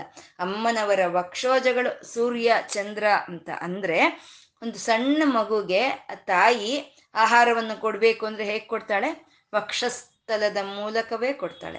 ಮತ್ತೆ ಜಗನ್ಮಾತೆ ಆದಂತ ಅಮ್ಮನವರು ತನ್ನ ವಕ್ಷಸ್ಥಲದಿಂದ ಸಮಸ್ತ ಪ್ರಾಣಿ ಪ್ರಕೃತಿಗೂ ಒಂದು ಆಹಾರವನ್ನು ಕೊಡ್ತಾ ಇದ್ದಾಳೆ. ಆ ಸೂರ್ಯ ಚಂದ್ರರ ಮೂಲಕ ಆಹಾರವನ್ನು ಕೊಡ್ತಾ ಇದ್ದಾಳೆ ಅಂತ ಆ ಸೂರ್ಯ ಚಂದ್ರನ ವಕ್ಷೋಜಗಳಲ್ಲಿ ಧ್ಯಾನ ಮಾಡುವಂಥದ್ದು ಒಂದು ಪ್ರಕ್ರಿಯೆ. ಹಾಗೆ ಅಮ್ಮನವರು ತಾಟಂಕ ಯೋಳೀಭೂತ ತಪನೋಡುಪ ಮಂಡಲ. ಅಮ್ಮನವರು ಒಂದು ಕಿವಿಯಲ್ಲಿ ಓಲೆಗಳ ಹಾಗೆ ಸೂರ್ಯಚಂದ್ರರನ್ನ ಧರಿಸಿ ಇದ್ದಾಳೆ ಅಮ್ಮನವರು ಅಂತ ಇಲ್ಲಿ ಹೇಳ್ತಾ ಇದ್ದಾರೆ. ಇದಕ್ಕೆ ಒಂದು ಕಥೆಯ ಪೂರ್ವಕವಾಗಿ ನಾವು ಹೇಳ್ಕೋಬೇಕು ಇದನ್ನ ಅನ್ನೋದಾದ್ರೆ, ಒಮ್ಮೆ ಲಕ್ಷ್ಮಿ ಸರಸ್ವತಿ ಇಬ್ರು ಕೈಲಾಸಕ್ಕೆ ಹೋದ್ರಂತೆ. ಪಾರ್ವತಿನ ನೋಡಿ ನಾವು ತುಂಬ ದಿನ ಆಗೋಗಿದೆ. ಹೋಗಿ ಪಾರ್ವತಿನ ನಮ್ಮ ಹೋಗಿ ಮಾತಾಡಿಸ್ಕೊಂಡು ಬರೋಣ ಅಂತ ಹೇಳಿ ಇಬ್ರು ಹೋದ್ರಂತೆ.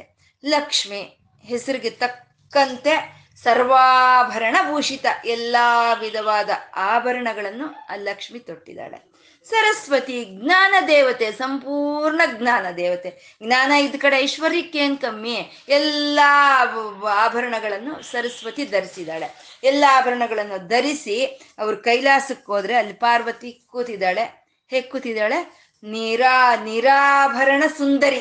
ಅಂದ್ರೆ ಯಾವುದು ಆಭರಣವೇ ಇಲ್ಲ. ಇಲ್ದಲೆ ಕೂತಿದ್ದಾಳೆ ಪಾರ್ವತಿ. ಇವರು ಹೋದ್ರು, ಪಾರ್ವತಿ ಹತ್ರ ಮಾತಾಡಿಸ್ಕೊಂಡ್ರು. ಅವ್ರು ಏನು ಹೇಳಲಿಲ್ಲ. ಮಾತಾಡಿಸ್ಕೊಂಡು ಸುಮ್ಮನೆ ಹೀಗೆ ಈಗ ಅದೀಗ ಮೇಲಿಂದ ಕೆಳಗ್ವರೆಗೂ ನೋಡಿದ್ರಂತೆ ಪಾರ್ವತಿನ ಲಕ್ಷ್ಮೀ ಸರಸ್ವತಿ ಇಬ್ರು ನೋಡಿ ಅವ್ರು ಹೊರಟೋದ್ರು. ಪಾರ್ವತಿಯ ಅಮ್ಮ ಮೇನಾವತಿ ಅಲ್ಲೇ ಇರ್ತಾರೆ ಆ ಸಮಯಕ್ಕೆ. ನೋಡು, ಅವ್ರು ಹೇಗೆ ಬಂದಿದ್ದಾರೆ, ಎಷ್ಟು ಒಂದು ಆಭರಣಗಳಿಂದ ಬಂದಿದ್ದಾರೆ. ನೀನ್ ನೋಡು, ನೀನ್ ಹೇಗಿದೀಯ ನಿನ್ಗೆ ಕಿವಿಯಲ್ಲಿ ಓಲೆ ಸಹಿತನೂ ಇಲ್ಲ. ನೀನ್ ಹೀಗಿದೀಯಾ ಅಂತ ಅಮ್ಮ ಒಂದು ಸ್ವಲ್ಪ ನೋ, ಒಂದು ಸ್ವಲ್ಪ ನೋವಾಗುತ್ತಂತೆ ಆ ಮೇನಾವತಿಗೆ, ನೋವಾಗುತ್ತೆ. ಸರಿ, ಪಾರ್ವತಿ ಏನ್ ಮಾಡಿದ್ಲು? ಪರಮೇಶ್ವರನ ಹತ್ರ ಹೋಗಿ ಹೀಗೆ ಲಕ್ಷ್ಮೀ ಸರಸ್ವತಿ ಬಂದಿದ್ರು, ಹೀಗೆ ಆಭರಣಗಳನ್ನೆಲ್ಲ ಧರಿಸಿದ್ರು. ನನ್ನನ್ನು ನೋಡಿ ಅವ್ರು ಹಾಗೆ ಯಗಾದಿಗ ಹೀಗೆ ನೋಡಿ ಹೋದ್ರು. ಅಮ್ಮ ಹೀಗಂದ್ರು, ನಿನ್ ಕಿವಿಯಲ್ಲಿ ಓಲೆಗಳು ಸಹಿತ ಇಲ್ಲ ಅಂತ ಅಮ್ಮ ಹೇಳಿದ್ರು. ಅವ್ರು ಹೇಳಿದ್ದೀನಿ ನಾನು ಹೇಳಿದ್ದೀನಿ ಅಷ್ಟೇ, ನನ್ಗೇನು ಬೇಡ ಅಂತ ಪಾರ್ವತಿ ಹೇಳಿದ್ರಂತೆ. ಸರಿ, ಏನು ಇವಾಗ ನಿನ್ಗೆ ವಾಲೆಗಳು ಬೇಕು? ಅಷ್ಟೇ ಅಲ್ವಾ? ಅಂತ ಹೇಳಿ ಅಲ್ಲಿದ್ದಂಥ ತಾಟಂಕಗಳನ್ನ ತಗೊಂಡು ಬಿಚ್ಚೋಲೆ ಅಂತೀವಿ ನಾವು. ಆ ಬಿಚ್ಚೋಲೆಯನ್ನ ತಗೊಂಡು ವಾಲೆಗಳನ್ನಾಗಿ ಮಾಡಿ ಆ ಪಾರ್ವತಿ ಅಮ್ಮನವರ ಕಿವಿಯಲ್ಲಿ ಪರಮೇಶ್ವರನು ವಾಲೆಗಳಾಗಿ ಇಟ್ಟನಂತೆ ಅದಕ್ಕೆ ನಾವು ಒಂದು ಬಾಗಿನ ಅಂತ ಕೊಡ್ಬೇಕಾದ್ರೆ, ಗೌರಿ ಬಾಗಿನ ಅಂತ ಕೊಡ್ಬೇಕಾದ್ರೆ ಅಲ್ಲಿ ಯಾವ ಚಿನ್ನ, ಬೆಳ್ಳಿ, ಬಂಗಾರ ಹಾಕಲ್ಲ. ಅದರ ಅವಶ್ಯಕತೆ ಇಲ್ಲ. ಅಲ್ಲಿ ಬೇಕಾಗಿರೋದು ಬಳೆ, ಬಿಚ್ಚೋಲೆ. ಅದೇ ಅಮ್ಮನವ್ರಿಗೆ ಇಷ್ಟವಾಗಿರುವಂಥದ್ದು. ಆ ಬಳೆ, ಬಿಚ್ಚೋಲೆಯನ್ನು ಹಾಕ್ತೀವಿ ನಾವು. ಯಾಕೆಂದ್ರೆ ಆ ಬಿಚ್ಚೋಲೆಯಿಂದನೇ ಅಮ್ಮನವ್ರಿಗೆ ಮೊಟ್ಟ ಮೊದಲಿನ ಆಭರಣ ಅನ್ನೋದು ಬಂದಿರೋದು. ಸರಿ, ಆ ವಾಲೆಯನ್ನ ಇಟ್ಕೊಂಡು ಪಾರ್ವತಿ ಬಂದ್ಲು. ಬಂದ್ರೆ ಮೇನಾವತಿ ನೋಡಿದ್ಲು. ಅಲ್ಲಿವರೆಗೂ ನನ್ನ ಮಗಳು ಹೀಗಿದ್ದಾಳೆ ಅನ್ನೋ ನೋವಿತ್ತು. ಇವಾಗ ಈ ರೀತಿ ಪಾರ್ವತಿಯನ್ನ ನೋಡಿ ಸಿಟ್ಟು ಬಂದ್ಬಿಡುತ್ತೆ. ಮೊದಲೇ ಒಂದು ಸ್ವಲ್ಪ ತನ್ನ ಮಾತು ಮೀರಿ ಪಾರ್ವತಿ ಪರಮೇಶ್ವರನ್ಗಾಗಿ ತಪಸ್ ಮಾಡಿ ಮದುವೆ ಮಾಡ್ಕೊಂಡಿದ್ದಾಳೆ ಅನ್ನೋ ಒಂದು ಅಸಮಾಧಾನ ಸ್ವಲ್ಪ ಇರುತ್ತೆ ಮೊದಲೇ. ಇವಾಗ ಯಾವಾಗ ಈ ಬಿಚ್ಚೋಲೆಯಿಂದ ಮಾಡಿರೋ ಅಂತ ಒಂದು ಓಲೆಯನ್ನಿಟ್ನ ಕೋಪ ಬಂದ್ಬಿಡುತ್ತೆ, ಕೂಗಾಡ್ತಾಳೆ. ಓಲೆ ಅಂದ್ರೆ ಇದಾ? ಈ ಬಿಚ್ಚೋಲೆಯಿಂದ ಮಾಡಿರೋದ ಓಲೆ ಅಂದ್ರೆ, ನೀನ್ ಯಾರು ನೀನು? ನೀನು ಯುವರಾಣಿ ನೀನು. ನಿನ್ನ ಬಾಯಲ್ಲಿ ನಾಲ್ಗೆ ಇಲ್ಲ. ನಿನ್ ಗಂಡ ಏನ್ ಮಾಡಿದ್ರೆ ಅದಕ್ಕೆ ನೀನೇನು ಎದುರು ಹೇಳಲ್ಲ. ಅದಕ್ಕೆ ಅವನು ಈ ರೀತಿ ಮಾಡ್ತಾ ಇದ್ದಾನೆ ಅಂತ ಚೆನ್ನಾಗಿ ಬೈತಾಳೆ. ಸರಿ, ಬರ್ತಾಳೆ ಪಾರ್ವತಿ. ಬಂದ್ಲು, ಪರಮೇಶ್ವರನ ಹತ್ರ ಬಂದ್ಲು.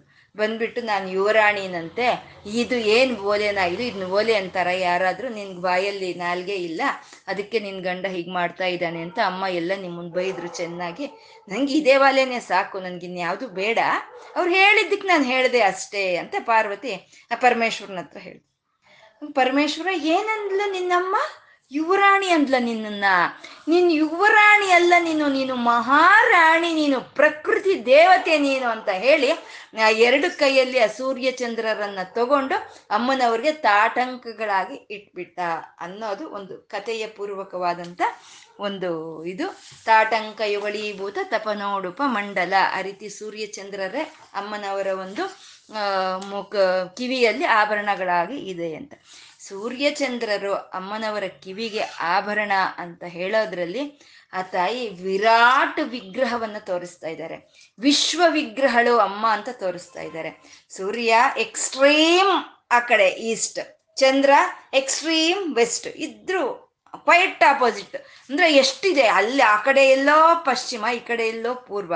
ಅವು ಅಮ್ಮನವರ ಕಿವಿಯಲ್ಲಿ ತಾಟಂಕಗಳು ಆಯಿತು ಅಂದ್ರೆ ಅಮ್ಮನವರ ಮುಖ ಇನ್ನು ಎಷ್ಟಿರ್ಬೇಕು ಅಂದ್ರೆ ವಿಶ್ವ ವಿಗ್ರಹಗಳು ಆ ವಿಶ್ವ ವಿಶ್ವಸ್ವರೂಪಿಣಿ ಅಮ್ಮ ಅಂತ ಹೇಳೋದ್ರಲ್ಲಿ ಈ ತಾಟಂಕ ಯುಗಳೀಭೂತ ತಪನೋಡುಪ ಮಂಡಲ ಅಂತ ಹೇಳ್ತಾ ಇರುವಂತ ನಾಮ.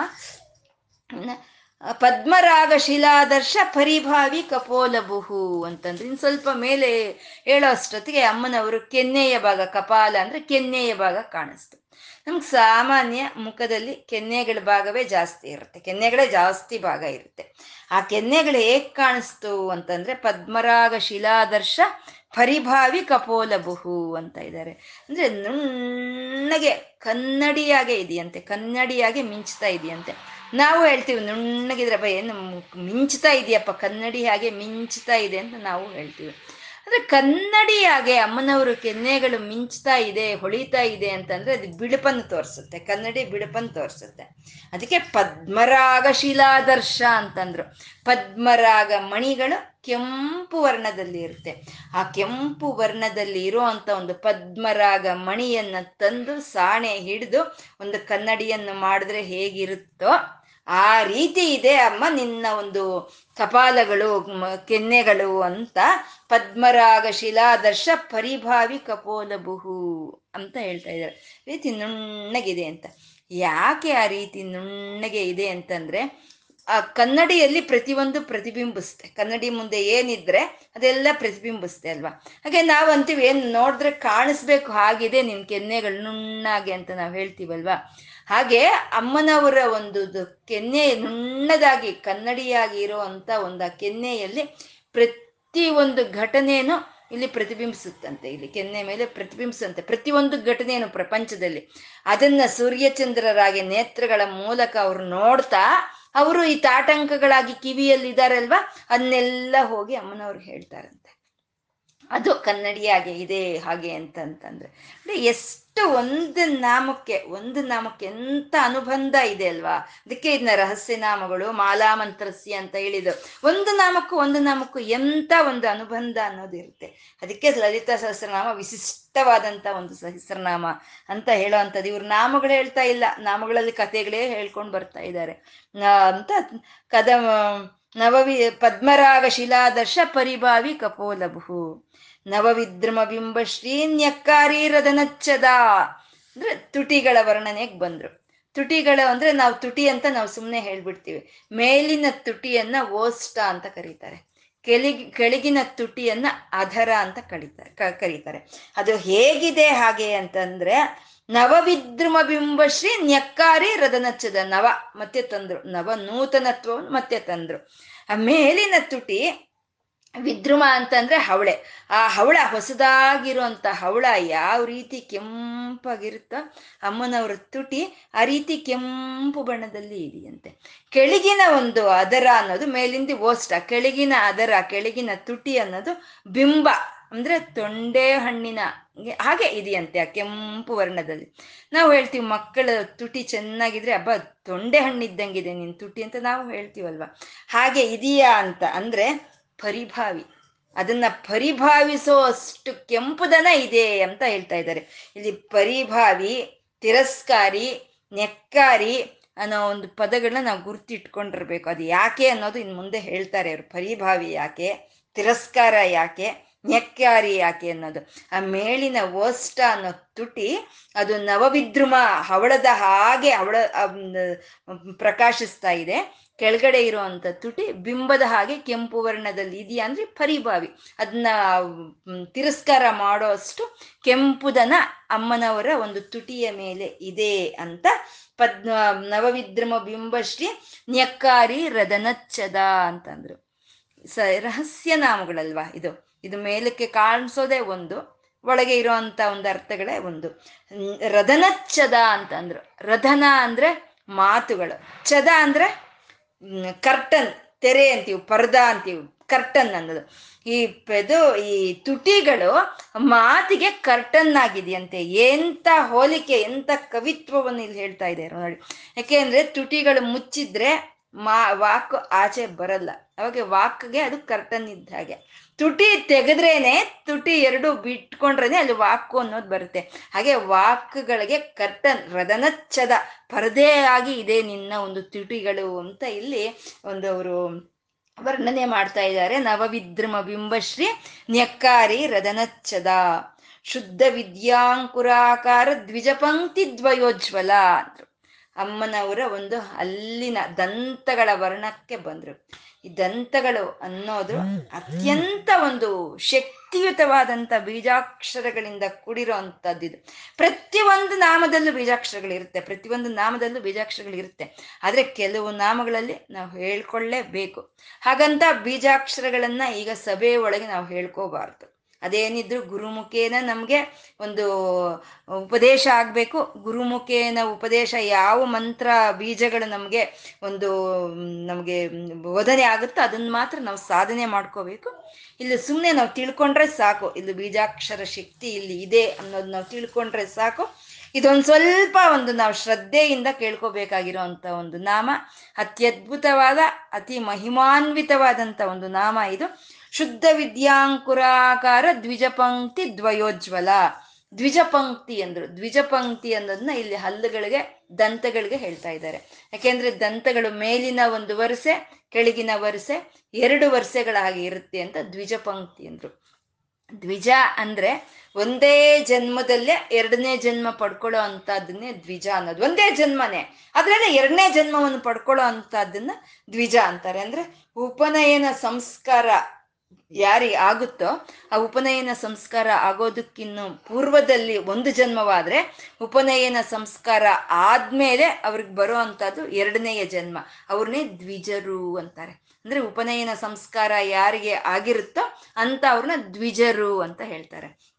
ಮತ್ತೆ ಯಾವುದಾದ್ರೂ ಒಂದು ದೀಕ್ಷೆಯನ್ನ ತಗೊಂಡಿರೋ ಅಂತವ್ರು ಯಾವುದಾದ್ರೂ ಒಂದು ಮಂತ್ರ ಉಪದೇಶ ಆಗಿ ದೀಕ್ಷೆಯನ್ನ ತಗೊಂಡಿರೋ ಅಂತವ್ರನ್ನ ದ್ವಿಜರು ಅಂತ ಹೇಳ್ತಾರೆ. ಯಾಕೆಂದ್ರೆ ಯಾವ್ದಾದ್ರು ಒಂದು ಮಂತ್ರ ಅಂತಂದ್ರೆ ಇನ್ನೇನೋ ಅದೇನೋ ಗುರುಮುಖೇನೋ ಯಾವುದೋ ಒಂದು ಮಂತ್ರ ನಮ್ಗೆ ಸಿಕ್ಕಿಲ್ಲ ಅಂತ ಅಲ್ಲ. ಇವಾಗ ನೀ ಲಲಿತಾ ಸಹಸ್ರನಾಮವೇ ಇಟ್ಕೊಳ್ಳಿ. ನಾವು ದಿನ ಹೇಳ್ಕೊಳ್ತಾ ಇದ್ದೀವಿ ನಾವು ಹುಟ್ಟಿದಾಗಿಂದ ಏನು ಹೇಳ್ಕೊಳ್ತಾ ಇಲ್ಲ ಅಲ್ವಾ, ಲಲಿತಾ ಸಹಸ್ರನಾಮವನ್ನು ಯಾವುದೋ ಒಂದು ದಿನದಿಂದ ನಾವು ಈ ದೀಕ್ಷೆಯನ್ನು ಶುರು ಮಾಡ್ಕೊಂಡಿದ್ದೀವಿ ಆವತ್ತಿಂದ ನಾವು ದಿನ ಹೇಳ್ಕೊಂಡು ಬರ್ತಾ ಇದ್ದೀವಿ ಆ ಯಾವತ್ತು ಆ ದೀಕ್ಷೆಯನ್ನು ತಗೊಂಡ್ವೋ ಅದಕ್ಕೆ ಮುಂಚೆ ನಮ್ಮದು ಒಂದು ಜನ್ಮ.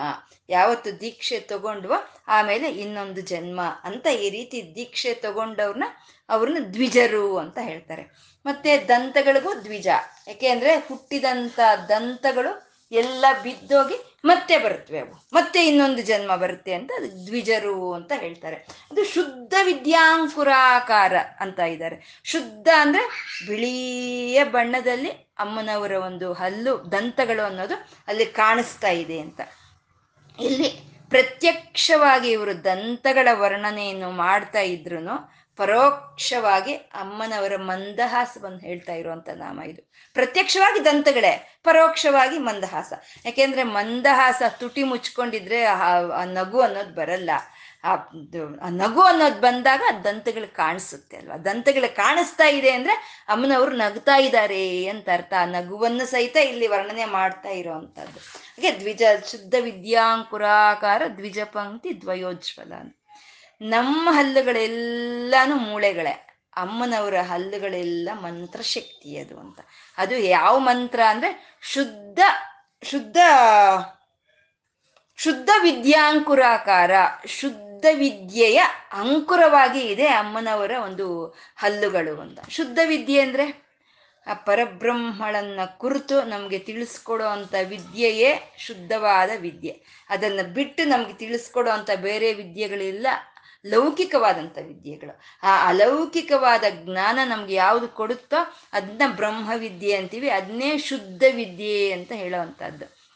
ಅಂದ್ರೆ ಈ ಪ್ರಪಂಚ ಎಲ್ಲ ಹೀಗಿದೆ. ಪ್ರಪಂಚ ಏನು ಭಗವಂತ ಅಲ್ಲ, ಪ್ರಪಂಚ ಬೇರೆ, ಭಗವಂತ ಬೇರೆ. ಈ ಪ್ರಪಂಚ ಹೀಗಿದೆ. ಆ ಪ್ರಪಂಚದೊಳಗಿರೋ ಅಂತ ಚೈತನ್ಯ ಎಲ್ಲ ಅದು ಒಂದೇ ಅಂತ ನಾವು ತಿಳ್ಕೊಂಡ್ರೆ ಅದೇ ಅದ್ವೈತ ಅಂತ ಹೇಳ್ತಾರೆ. ಅರ್ಥ ಆಯ್ತಾ? ಪ್ರಪಂಚ ಪ್ರಪಂಚ ಬೇರೆ, ಪರಮಾತ್ಮ ಬೇರೆ. ಆ ಪರಮಾತ್ಮನೇ ಪ್ರಪಂಚದೊಳಗೆಲ್ಲ ಅವನು ಆತ್ಮರೂಪದಲ್ಲಿ ವ್ಯಾಪಿಸ್ಕೊಂಡಿದ್ದಾನೆ. ಅಂದ್ರೆ ಒಬ್ಬನೇ ಅಂತ ತಿಳ್ಕೊಳ್ಳೋದೆ ಅದೇ ಅದ್ವೈತ ಅಂತ ಹೇಳ್ತಾರೆ. ಇದನ್ನೇ ವಿಶ್ವಂ ವಿಷ್ಣು ಅಂತ ಅಲ್ಲಿ ಹೇಳಿದ್ರು, ವಿಷ್ಣು ಸಹಸ್ರನಾಮದಲ್ಲಿ. ಅದೇ ಶುದ್ಧ ವಿದ್ಯೆ ಅಂತ ಹೇಳೋದಂದ್ರೆ, ಅವಳು ಒಬ್ಳೇ ಇದ್ದಾಳೆ, ಎಲ್ಲರಲ್ಲೂ ಅವಳೇ ಇದ್ದಾಳೆ ಅಂತ ತಿಳ್ಕೊಳ್ಳೋ ಅಂತ ವಿದ್ಯೆಯನ್ನ ಶುದ್ಧ ವಿದ್ಯೆ ಅಂತ ಹೇಳೋ ಅಂಥದ್ದು. ಆ ಶುದ್ಧ ವಿದ್ಯೆಯ ಅಂಕುರವಾಗಿ ಇದೆಯಂತೆ ಅಮ್ಮನವರ ಹಲ್ಲುಗಳು ಅಂತ.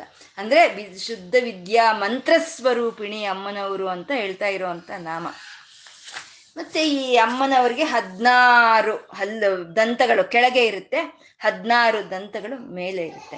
ಅಮ್ಮ ಷೋಡಶಾಕ್ಷರಿ ಮಂತ್ರ ಸ್ವರೂಪಿಣಿ.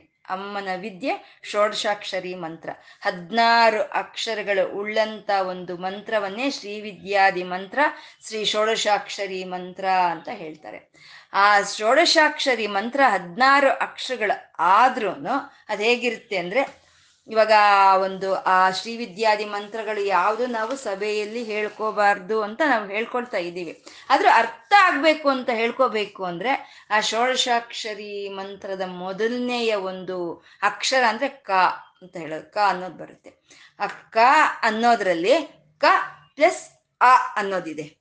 ಕ ಪ್ಲಸ್ ಆ ಸೇರಿದ್ರೇನೆ ಕ ಆಗುತ್ತೆ ಅಷ್ಟೇ. ಇಲ್ಲ ಕನ್ಬೇಕಾಗತ್ತೆ ಕ ಪ್ಲಸ್ ಆ ಅಂದ್ರೆ ಕ ಅಂತ.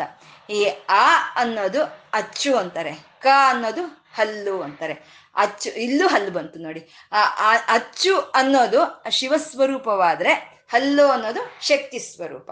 ಅಂದ್ರೆ ಈ ಮೇಲಿನ ದಂತಗಳು ಈಶ್ವರನಾದ್ರೆ ಕೆಳಗಿನ ದಂತಗಳು ಶಕ್ತಿ ಶಿವ ಶಕ್ತಿಯರೇ ಅದು ಅಂತ ಹೇಳೋ ಅಂತ ಆ ಶುದ್ಧ ವಿದ್ಯೆನೆ. ಅದೇ ಶುದ್ಧ ವಿದ್ಯಾಂಕುರಾಕಾರ ದ್ವಿಜಪಂಕ್ತಿ ದ್ವಯೋಜ್ವಲ ಅಂತಂದ್ರು. ಮತ್ತೆ ಈ ದತ್ತಾತ್ರೇಯ ಸಮ್ಮಿತಿಯಲ್ಲಿ ಅವರು ಶ್ರೀವಿದ್ಯಾದಿ ಒಂದು ಗ್ರಂಥಗಳನ್ನು ಬರೆಯುವಾಗ ಹ ಮೂವತ್ತೆರಡು ವಿಧವಾದ ಶ್ರೀವಿದ್ಯೆಗಳನ್ನು ಅವ್ರು ಕೊಡ್ತಾರಂತೆ. ಸುಂದರಿ ವಿದ್ಯೆ, ತ್ರಿಪುರ ವಿದ್ಯೆ ಅಂತ ಮೂವತ್ತೆರಡು ವಿದ್ಯೆಗಳನ್ನು ಅವ್ರು ಕೊಡ್ತಾರಂತೆ. ಆ ಮೂವತ್ತೆರಡು ವಿದ್ಯೆಗಳನ್ನು ಸಂಕೇತ ಮಾಡೋವೆ ಈ ಮೂವತ್ತೆರಡು ದಂತಗಳು ಅಂತ ಅನ್ನೋದು ಒಂದಾದ್ರೆ ಮತ್ತೆ ಅಕ್ಷರಗಳು ಐವತ್ತೇ ಆ ಈ ಅನ್ನೋ ಅಕ್ಷರಗಳು ಐವತ್ತೇ ಇರುತ್ತೆ. ಆದರೆ ಆ ಆ ಅಂತ ಅಂದಾಗ ಆನ ವಿಸ್ತಾರವೇ ಆ ಅಂತ ಹೇಳೋದು. ಕ ವಿಸ್ತಾರವೇ ಕ ಅಂತ ಹೇಳ್ತೀವಿ. ಆ ವಿಸ್ತಾರ ಅಕ್ಷರಗಳನ್ನು ನಾವು ಅಲ್ಲಿಂದ ತೊಳಗಿಸ್ಬಿಟ್ರೆ ಅದಾಗೋದು ಮೂವತ್ತೆರಡು ಅಕ್ಷರಗಳು. ಆ ಇ, ಉ ಹಾಗೆ ತಗೊಂಡ್ರೆ ಮೂವತ್ತೆರಡು ಅಕ್ಷರಗಳು ಬರುತ್ತೆ.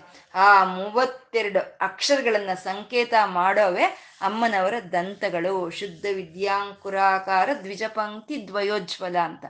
ಯಾಕೆಂದ್ರೆ ಯಾವ ಮಂತ್ರಗಳಾಗ್ಬೋದು ಅಕ್ಷರ ರೂಪವೇ. ಯಾವ ಮಂತ್ರಗಳಾಗ್ಬೋದು ನಮಗೆ ಬಾಯಿಂದಾನೇ ಆಚೆ ಬರಬೇಕು. ಇದು ಇಷ್ಟು ಪ್ರಧಾನತೆ ಈ ಒಂದು ನಾಮಕ್ಕೆ ಯಾಕೆ ಇದೆ ಅಂತಂದ್ರೆ, ಇದು ಅಮ್ಮನವರ ವಾಗ್ಭವ ಕೂಟ ಅಂತ ಹೇಳ್ತಾರೆ, ಮುಖವನ್ನ ವಾಗ್ಭವ ಕೂಟ ಅಂತ ಹೇಳ್ತಾರೆ. ಅಂದ್ರೆ ಜ್ಞಾನಕೂಟ. ವಾಕ್ ಆಚೆ ಬರುವಂತ ಕೂಟವೇ ಈ ಮುಖ. ಅಂದ್ರೆ ಅಕ್ಷರ ರೂಪದಲ್ಲಿ ಅಮ್ಮನವರ ಆ ವೇದ ವಾಕುಗಳಂದು ಅಮ್ಮನವರ ಬಾಯಿಂದ ಆಚೆ ಬರ್ತಾ ಇದೆ. ಅವೇ ಆ ಅಕ್ಷರಗಳ ಮಂತ್ರ ಸ್ವರೂಪವೇ ದಂತಗಳು ಅಂತ ಹೇಳುವಂಥದ್ದು. ಮತ್ತೆ ಇನ್ನೊಂದು ಅತ್ಯದ್ಭುತವಾದಂಥ ಒಂದು ಹೋಲಿಕೆ ಹಾಗೆ ಅಂತ ಅಂದ್ರೆ ದ್ವಿಜರು ಅಂತ ಅಂದ್ರೆ ನಾವು ಎಷ್ಟು ಏನ್ ಹೇಳ್ಕೊಂಡ್ರು ವೇದವೇತ್ತರೇ ದ್ವಿಜರು. ಆ ಬಿಳಿಯ ವಸ್ತ್ರಗಳನ್ನ, ಧವಳ ವಸ್ತ್ರಗಳನ್ನ ಧರಿಸಿ ಆ ವೇದ ವೇತ್ತರು ಹೇಗೆ ಕೂತಿರ್ತಾರೆ ನಾವು ದೇವಸ್ಥಾನಗಳಲ್ಲಿ ನೋಡ್ತೀವಿ. ಅಮ್ಮನವರ ವಿಗ್ರಹ ಇದ್ರೆ ಆ ಕಡೆ, ಈ ಕಡೆ ಎರಡು ಸಾಲಾಗಿ ಕೂತಿರ್ತಾರೆ ವೇದ, ವೇದವನ್ನು ಹೇಳುವಂತ ವೇದ ಬ್ರಾಹ್ಮಣರು. ಸಾಲಾಗಿ ಕೂತ್ಕೊಂಡು ಅವರು ವೇದಗಳನ್ನು ಹೇಳ್ತಾ ಇರ್ತಾರೆ. ಹಾಗಿದೆಯಂತೆ ಅಮ್ಮನವ್ರ ದಂತಗಳು. ಆ ವೇದ ವಾಕುಗಳು ಆಚೆ ಬರ್ತಾ ಇದೆಯಲ್ಲ, ಆ ಮೇಲಿನ ದಂತದ ವರಸೆ, ಕೆಳಗಿನ ದಂತದ ವರಸೆ, ಆ ಬ್ರಾಹ್ಮಣರ ಹಾಗೆ ಶ್ವೇತ ವರ್ಣವನ್ನು ಹುಟ್ಟಂತ ಬ್ರಾಹ್ಮಣರ ಹಾಗೆ ಆ ವಾಕುಗಳು ಆಚೆ ಬರ್ತಾ ಇದೆ ಅಂತ ಶುದ್ಧ ವಿದ್ಯಾಂಕುರಾಕಾರ ದ್ವಿಜಪಂಕ್ತಿ ದ್ವಯೋಜ್ವಲ ಅಂದ್ರು. ಎಂತ ಆಳವಾಗಿ ಹೋಗ್ತಾ ಹೋಗ್ತಾ ಎಂತ ಆಳವಾದಂತ ಒಂದು ಇದು ನಮಗೆ ಸಿಗ್ತಾ ಇದೆ ಅಲ್ವಾ? ಶುದ್ಧ ವಿದ್ಯಾಂಕುರಾಕಾರ ದ್ವಿಜಪಂಕ್ತಿ ದ್ವಯೋಜ್ವಲ. ಕರ್ಪೂರ ವೀಟಿಕಾ ಮೋದ ಸಮಾಕರ್ಷ ದಿಗಂತರ ಅಂತ ಅಂದ್ರು. ಕರ್ಪೂರ ವೀಳ್ಯವನ್ನು ಅಮ್ಮನವರು ಹಾಕ್ಕೊಂಡಿದ್ದಾರೆ. ಆ ಕರ್ಪೂರ ವೀಳ್ಯದ ಪರಿಮಳ ಎಂಥದ್ದು? ಆ ಕರ್ಪೂರ ವೀಳ್ಯದ ಮಹಿಮೆ ಎಂಥದ್ದು? ಅದರ ಒಂದು ಆ ಕರ್ಪೂರ ವೀಳ್ಯದಿಂದ ನಮ್ಗೆ ಬರುವಂಥ ಸಿದ್ಧಿ ಎಂಥದ್ದು ಅನ್ನೋದನ್ನ ನಾವು ಇನ್ನು ಮುಂದಿನ ತರಗತಿಯಲ್ಲಿ ಹೇಳ್ಕೊಳ್ಳೋಣ. ಆ ಶುದ್ಧ ವಿದ್ಯೆಯ ಪ್ರತಿರೂಪವಾದ ಅಮ್ಮನವರನ್ನ ಧ್ಯಾನಿಸ್ತಾ ನಾವು. ಇವತ್ತು ಆ ಶಿವಶಕ್ತಿಯರಿಗೆ ನಮಸ್ಕರಿಸ್ಕೊಳ್ತಾ ಇವತ್ತು ಏನು ಹೇಳ್ಕೊಂಡಿದೀವೋ ಆ ಶಿವಶಕ್ತಿಯರಿಗೆ ಅರ್ಪಣೆ ಮಾಡ್ಕೊಳ್ಳೋಣ. ಸರ್ವಂ ಶ್ರೀ ಲಲಿತಾರ್ಪಣಮಸ್ತು.